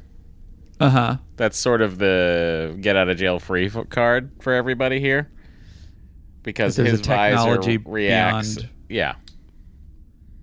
Yeah, but I mean, yeah. Does it make intuitive sense, sci-fi wise, to you that it's like there would be some remnant of the previous time? Because that's the only thing that I feel like might be reaching. It's the way into the story, so I don't care. But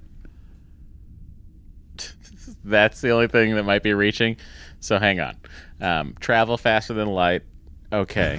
Federation in the whole series, starships. I'm just saying, like, if you're going to start to pick it apart like that, then, you know, it's... Well, I guess that's what I'm saying, is there's an intuitive logic to all of it, and you kind of buy it because intuitively it's like, I don't know if all the science adds up, but that intuitively makes sense to me. Yeah, but also, like, the echo thing... And this intuitively felt like not quite there, or... The echo thing works for me because of Beverly Crusher's voices that she's hearing. Why does that convince you? Because that's the echo, right? She's hearing the echo probably, you know, in the same point in space. The ship is in the same point in space every time. So she's getting that, she's picking up that echo audibly. And it's not just her, it's a bunch of crew members have reported this voice. She's just the only one that had the wherewithal to record it. They ground it in an incredibly impressive fashion, yeah, in as many ways as they can. I guess I was just questioning intuitively, on any level, does it make sense that if you were caught in a time loop, you would have some remnant of another time loop? The first time you watched it and enjoyed it as a piece of sci-fi, yeah. Uh-huh. Therefore, intuitively, it worked. That's fair. Only upon picking it apart are we like, well, maybe. Well, I think that it bumped me a little bit, but not enough to. How do we know we'll pick up that word the next time through? Episode. If the Decion emission is modulated correctly, it will set up resonances in my positronic subprocessors. I will receive the information on what you would call a subconscious level. Now, there's the catch. We have no way of knowing how this information will be perceived by data. It might be like a post-hypnotic suggestion. Even with all these uncertainties, we've got to try.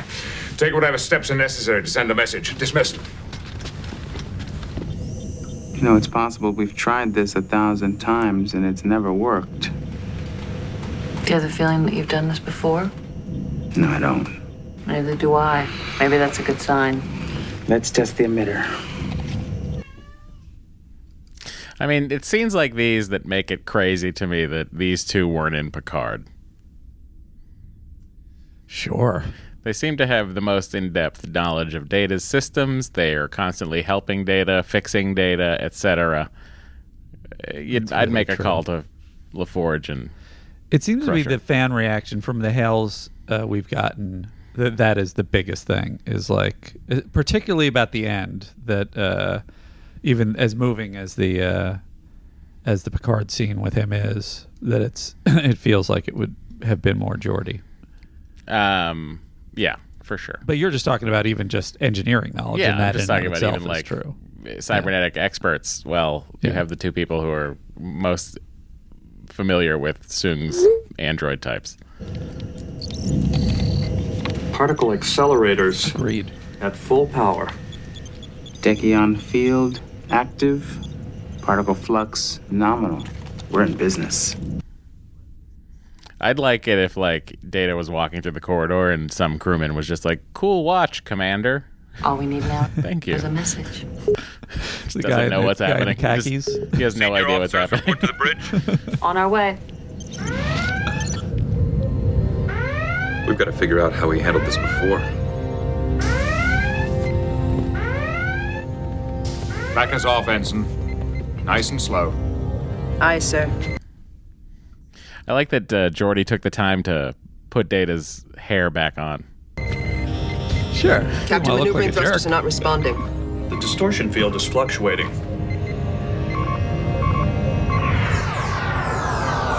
All main systems just went down. Power levels are dropping rapidly. There is an energy buildup in the distortion field. We have to get out of here now. Captain, something is emerging. What? I can't tell. Shields up. Evasive maneuvers. Shields inoperative. The helm's not responding. Vessel is on a collision course. Impact in 36 seconds. Hail them. No response.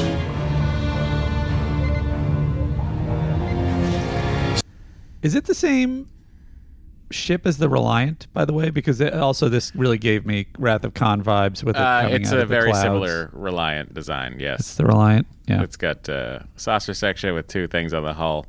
Soyuz class is a little different. It's got those, you see the buildup of decks on top of the saucer? Uh-huh. And then it's got that cannon, that phaser cannon on the back. Suggestions? Decompress main shuttle bay. The explosive reaction may blow us out of the way. Cool. Captain, I suggest we use the tractor beam to alter the other ship's trajectory. Make it so, Mr. Wolf. Engaging tractor beam.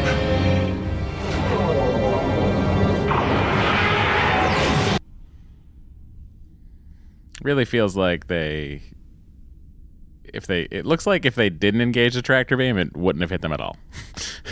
They just did nothing. The other ship's trajectory. Worf pulled it in. Engaging tractor beam.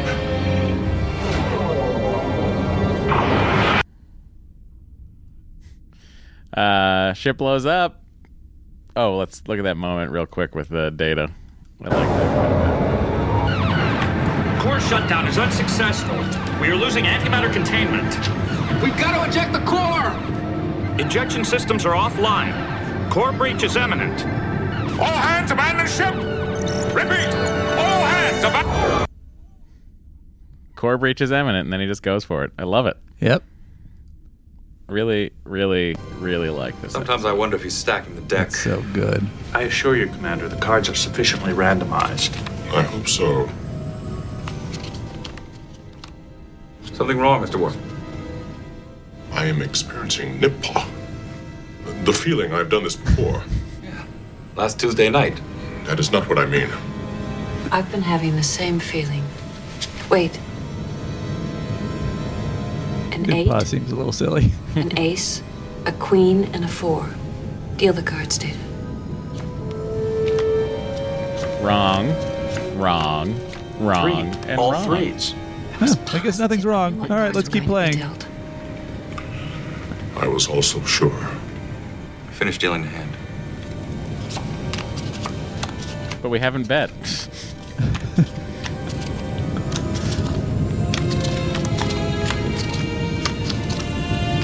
Look at this. We've all got three of a kind.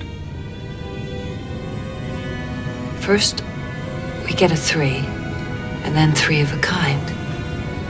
Ogawa to Dr. Crusher. Go ahead. Commander LaForge needs you in sickbay. I'm on my way.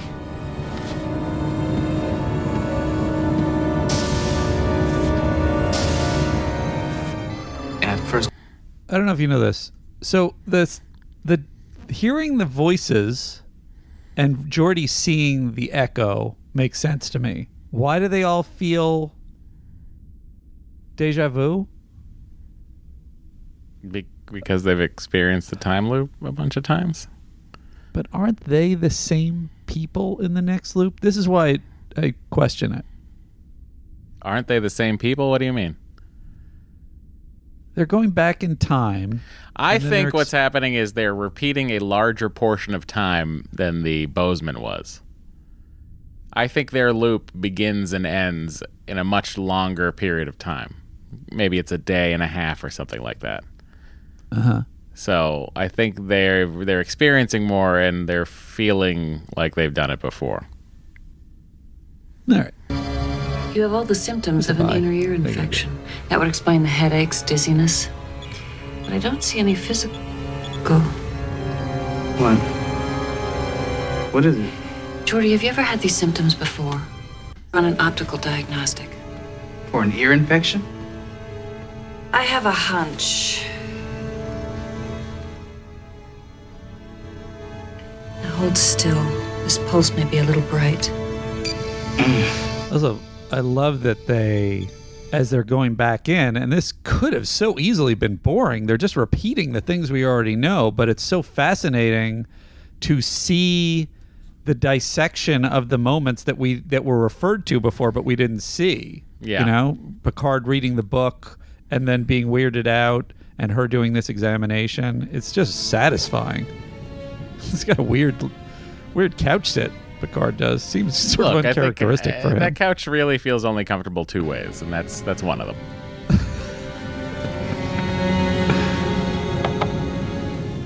I don't think he would be sitting with his legs crossed.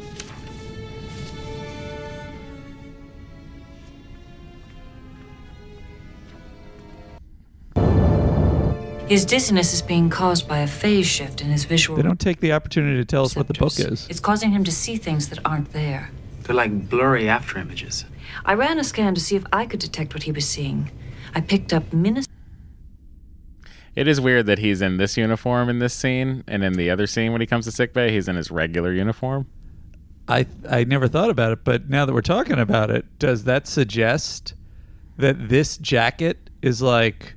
This is a more serious situation. I better put on my jacket. I think this is a casual. I've been more. I feel like he's caught off guard more, so he left the jacket on instead of putting on his regular uniform.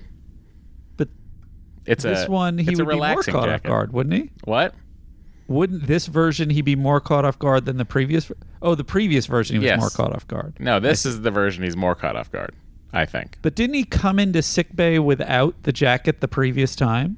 He came in his regular uniform, which I think is... Oh, I see. Okay. Which is like a weird thing of like, oh, I'll go down there. Business as usual. See? Yeah. I'll change on my way down. But here, he's like, I'm not changing. Distortions in the surrounding I'm tired of this book. Field. His visor seems to be That's fair. Really, I think the script supervisor and wardrobe department fucked up. Into visual impulses. Which lends credence to the fact that, like, if they weren't shooting this all in one day, there'd be no reason for that uniform change, that costume change. I don't know if I agree.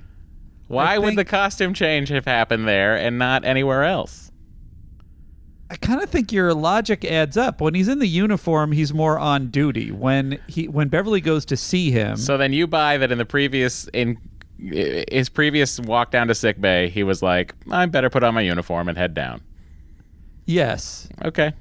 And in this one, it's more of a serious situation, so he's just going to throw on the thing. Could be a malfunction in the ship's warp field generator. I'll check it out. While you're at it, run a localized subspace scan to look for anything unusual. Aye, sir. Keep me advised, Doctor.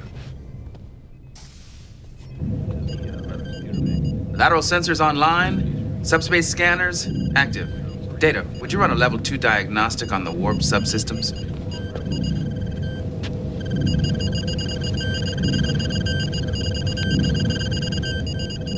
Oh, 3s. That can't be right. I have encountered the numeral 3 an inordinate number of times over the last 2 hours. We have a Decian field fluctuation on Deck 9, Section 28. Crusher to Commander LaForge. LaForge. That's her quarters, right? I just heard what sounded like voices in my room, but there's no one here. Sensors just picked up something strange, too. We're checking it out. I'm on my way down. Dr. Crusher, are you all right? I'm fine. I have isolated. I just can't seem to not break this glass. Look at this overhead shot, huh? They finally had to clear those marks. So great. Love it. Impact in 36 seconds.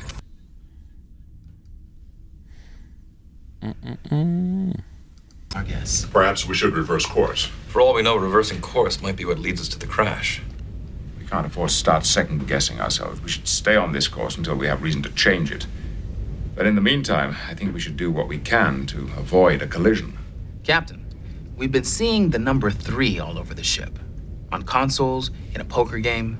To date, we have encountered 2,085 conspicuous examples of the number 3. All of these 3s can't be coming up by accident.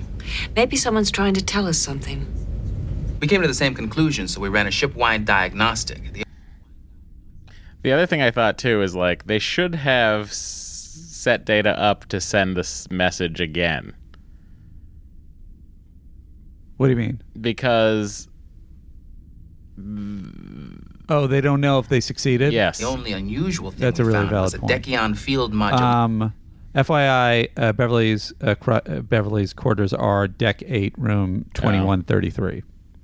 In data's positronic subprocessors. What could be causing it? I don't know, but if I wanted to send information from one loop into the next, I might use a method like a Decion emission. You think we sent ourselves a message? It would make sense. Maybe we are trying to tell ourselves something. If that were true, what could 3 indicate? Maybe we should run a level 3 diagnostic on all key systems. That's a good idea. I'll have the computer run a pattern matching algorithm on the number 3. Should we watch Total Recall with a 3-boob lady? Yes. Let's do that. Maybe we should eat 3 meals for dinner. Remember the 3-boob lady in Total Recall? I do. Sure. Of course. Andy's so not having any of this. Andy, it's frozen. Your screen is frozen. We're back in. Here we go. Mr. Captain Picard. Go ahead. We're getting unusual readings 20,000 kilometers off the starboard bow. On our way.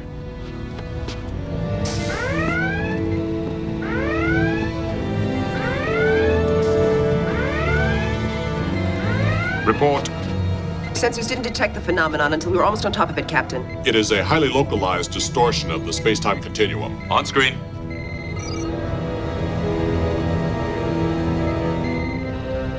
I didn't think we handled this before. Back us off, Ensign. Nice and slow. Aye, sir. Captain, maneuver. Nice subtle change in performance there from Patrick Stewart. Yeah. More pensive back us off. Thrusters are not responding. The distortion field is fluctuating. All main systems just went down. Power levels are dropping rapidly. There's an energy buildup in the distortion field. We have to get out of here now. Captain, something is emerging. Shields up. Evasive maneuvers. Shields inoperative. The helm's not responding. The vessel is on a collision course. Impact in 36 seconds. Hail them. No response. Suggestions? Decompress main shuttle bay. The explosive reaction may kick us out of the way. Captain, I suggest we use the tractor beam to alter the other ship's trajectory. Make it so, Mr. Wolf. Engaging tractor beam.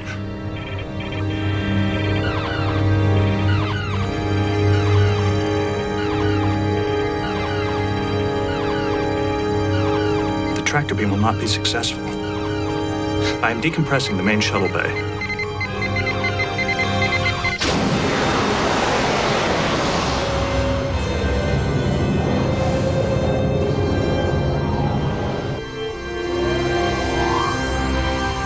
We are clear of the distortion. Andy? I was recording Matt's screen because he's holding his cigarette just below it, so it looks like everything is lighting on fire. That's incense. Really cool looking. Oh, it's incense. Yeah. Oh, interesting. Sandalwood. Gotcha. Oh, nice. Maybe I'll get some of that. Data, what happened? At the last moment, I speculated that 3 might refer to the number of rank insignia on Commander Riker's uniform. That indicated to me that his suggestion might be the correct course of action. Data, you must have picked up a message we sent from the last loop and stacked the deck in the poker game without realizing it. That is possible. I may also have inadvertently been responsible for the unexplained occurrences of the number 3. Mr. Wolf, end red alert. I should be removed from duty.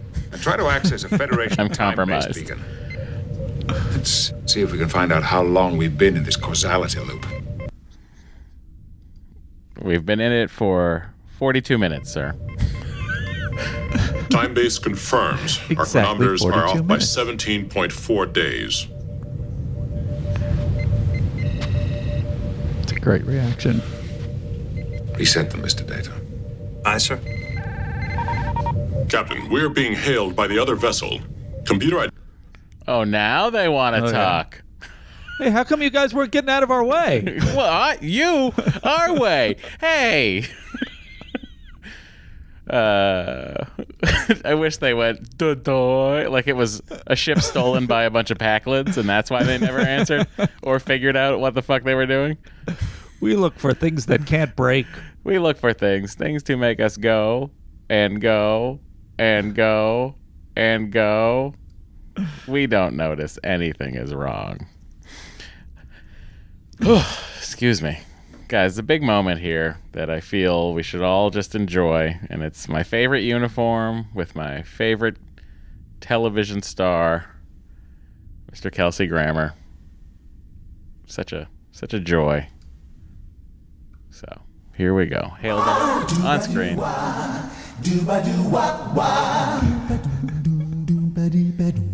Hey baby, I hear the blues are calling, tossed salads and scrambled eggs. And maybe I seem a bit confused. Yeah, maybe, but I got you pegged. But I don't know what to do with those tossed salads and scrambled eggs. They're calling again. Scrambled eggs all over my face. What is a boy to do? Now let me see you. By the way, when I sold my Volvo, I accidentally left this CD in the car and said to them, by all means, it's yours. I would love to be the person who's like turns it on and is just like, who the fuck had this car before me? What kind of nerd? Oh, this kind of nerd. It's amazing. Interesting that you chose the extra acapella version. Well, that's the version on the soundtrack, you know. I see. The a cappella 200th episode version, but here we go. Hey, baby, I hear the blues are calling, tossed salads and scrambled eggs. Quite stylish. And maybe I seem a bit confused. Yeah, maybe, but I got you pegged. But I don't know what to do with those tossed salads and scrambled eggs. They're calling again. Scrambled eggs all over my face. What is a boy to do? Frasier has left the building. You know, it's interesting. The thing about that theme song is that theme only played at the end of the show. Is that true? Yeah. Oh, wow. And we all know it. It's wild. Out of curiosity, is it part of regular Frasier canon that he can sing and play like that, or is that just in the theme song? Oh, Frasier loves the sound of his voice. And when they need piano playing, it's Niles that handles that. I see. Open a channel. This is Captain Morgan Bateson of the Federation starship Bozeman. Can we render assistance? I'm Captain Jean-Luc Picard of the Federation starship Enterprise. We were just going to ask you the same thing. Captain Picard, your vessel is not familiar to us. Captain, have you any idea what has just happened? Our sensors detected a temporal distortion. Then your ship appeared. We nearly hit you. The Enterprise has been caught up in a temporal causality loop, and I suspect that something similar may have happened to you. Must be mistaken. We left Starbase only 3 weeks ago. Oh, Captain. Boy. Do you know what year this is? Of course I do. It's 2278. He does that with a lot of confidence based on the question. Well, I mean, shouldn't you answer it? It's a little bit pig-headed. Whoa, whoa, whoa. Are you criticizing Kelsey Grammer's acting? I mean, maybe it's written in the script. I'd be curious to see. But you have it in front of you. I guess if he says, "Of course I do," then he read the line right. Yeah. I guess I'm questioning whether the line should have been, "Of course I do." It should have just been, right, "Isn't it right. this date?" Perhaps you should beam aboard our ship. There's something we need to discuss. Why is everyone wearing such a weird uniform? Also, he's not like, wait, isn't that Kirk's ship, the Enterprise? The USS Bozeman, named after Bozeman, Montana, home of Zephyrin Cochrane's first warp flight and home of Brannon Braga. What are you looking at? Because I'm on Memory Beta finally. Oh, I'm looking at nothing. I'm playing the ships next to each other and staring at them longingly. They attempted. These are spoilers for Memory Beta. Non-canon, if you non-canon spoilers ahead. Several crew members, including the Bozeman's first officer, Lieutenant Parvana Whitcomb, that must have been the lady standing in the background. Yep. Took the ship and attempted to steal the Kyria artifacts so they could travel back in time to their own time. However, their efforts were thwarted by the Department of Temporal Investigations. Mm-hmm.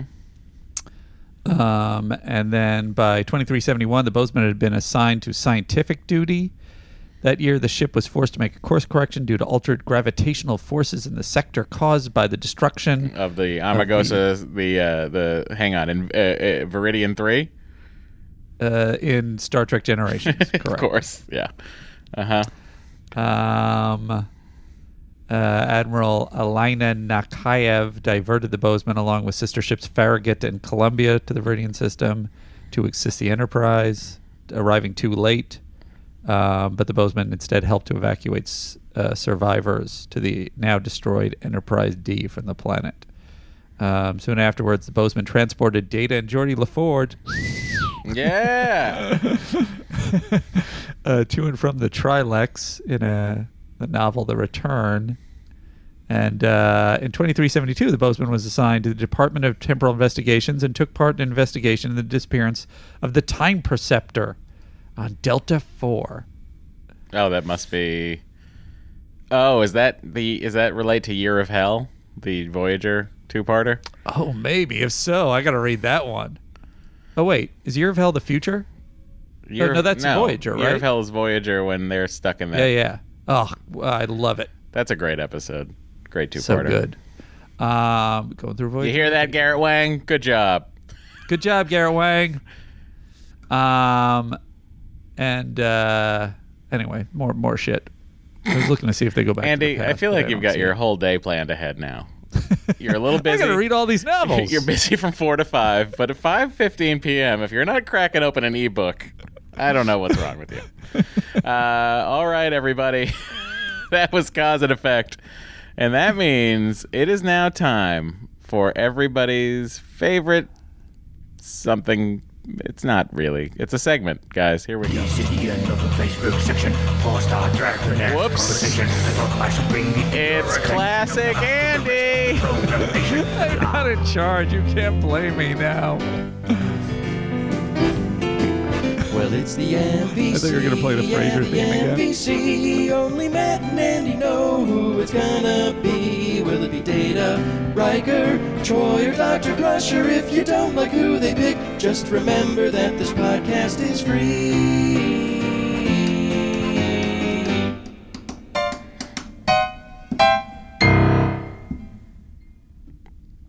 Cool.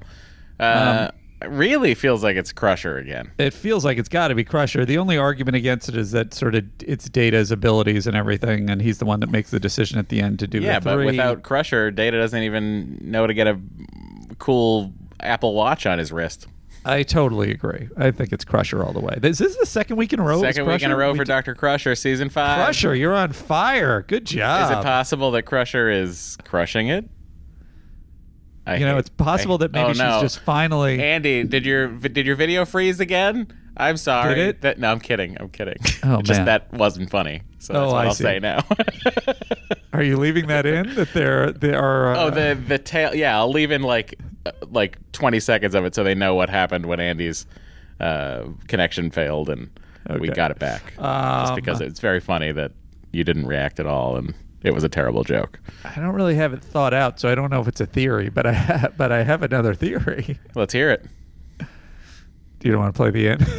Oh, I'm so sorry. You can play it out. The out. You don't have to play the end. Look. Basically, it's as everyone knows, there's the theory of Wesley being evil and Dr. Crusher not really being a doctor, doesn't really know how to be a doctor, that Wesley kind of engineered her way through the Starfleet medical channels.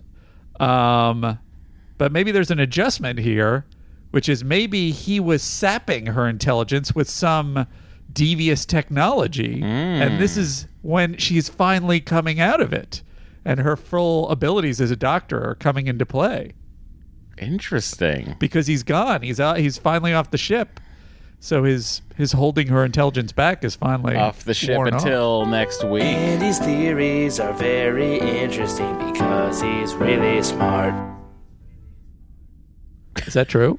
Is he coming back next week? Yeah, next week's a big Wesley episode. Love it. My goodness. Well, then we'll see how she does. If she goes back to being a bad doctor, then my theory really will hold up. Really like next week's episode, by the way, also. This is a nice little run, as I've said before, that we're in. Yeah. All right. So that means, now that we've said that, we must also rate it on a scale of 8. This episode get? Well, I love it. It's a 9. Done. I enjoy this episode quite a bit. Out of curiosity, why not higher? Not that 9 isn't an incredibly high rating. 9's very high. It pumps, it moves, it sings, but it is a little repetitive, which is the nature of time loops. So I don't know that anything where I have to watch the same scene play out slightly differently 14 times will ever be higher than a 9. It's like a Rashomon tale. Brought to us by time. I don't know if this is a crazy thing I'm about to say, but I think, granted, I had my tiny question about the pretense of them remembering stuff, but it's really not even on the radar. And otherwise, I kind of feel like it's a perfect episode. So I'm kind of hard pressed to not give this a 10. I feel like it's just the best sci-fi. I feel like it's handled so well on every level: the directing, the acting, the progression of the story. It moves. You're following everything. Like, you follow everything they do. It's usually in sci-fi plots, they kind of, I think, depend on us kind of being like, I kind of get what they're doing. But like I'm saying, that moment at the end when Data is doing like, we this, and then, all right, so this is the moment I had to do it. It's just all so well plotted. I give this a 10. Andy, it makes me happy that you have given it a 10, and I find some Star Trek to be great sci-fi. It's just magnificent. That's how many Andys this episode got. All right, first duty trailer, everybody. Here we go. Andy and I will sync up and watch it at the same exact time. I will put it in the link in the chat window for him. And Henry is out there crying. Probably hates the fact that it's sunny and warm out there. And I understand. I should go be a father shortly. But right now we've got more pressing matters, which is the trailer for a 30-year-old episode of Star Trek. Wow, that's... he's calling from the house, huh? No, he's outside my office. Oh, I see. Playing in a... pen, and by playing I mean seemingly not enjoying himself. Did you get the link? First duty trailer. Okay. All right, ready when you are. We'll hit play in 3, 2, 1, play. Wesley stands trial for a fatal air crash. What is your explanation, Mr. Crusher? I have none. And finds himself in a desperate cover-up.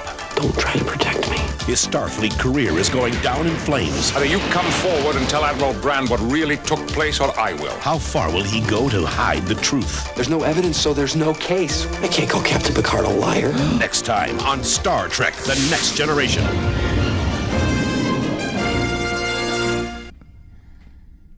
Andy's. Ensign Paris? What's Ensign Paris doing there? That's Ensign Locarno, who is essentially the same exact character as Ensign Paris. Oh, that's right. He appeared as a different character. Right. So, imagine, you know, it'll be nice. You'll get this feeling of Paris's character as Locarno, and then you'll take it over to Voyager, and you'll correctly be informed. Wow. Robert Duncan McNeil. Great job. This has been a really Voyager-tinged episode. It sure is, and I think that's the beauty of time travel. What? Doesn't make any sense. All right, everybody. You've been wonderful. Follow us on Patreon, patreon.com/ Star Trek TNC. Star Trek TNC. And we'll see you on the interwebs. In the meantime, Andy and I are going to GTFO, and if you want to contact us, this message that's about to play will tell you all about it. Disengage. I don't even think I have it in here. Oh, yeah, I do. Here we go. Follow Star Trek: The Next Conversation on social media. You can find them on Instagram and Twitter at Star Trek TNC. On Facebook, search for Star Trek TNC and join the Face group. Send comments, questions, prime correctives, and anything else to sttncpod@gmail.com. And if you'd like to leave a voicemail, call 816-TREK-TNC. That's 816-873-5862. For callers outside of the United States, use country code +1. And don't worry, no one answers the phone. It's only for messages. If you've got something to mail to Matter Andy, send it to Andrew Secunda, P.O. Box 46898, Los Angeles, California, 90046. And please send an email to let them know that something is coming. Finally, to support the podcast and get even more content, visit patreon.com/StarTrekTNC. Be a lieutenant for only $5 per month, or join the President's Circle for $17.01 per month.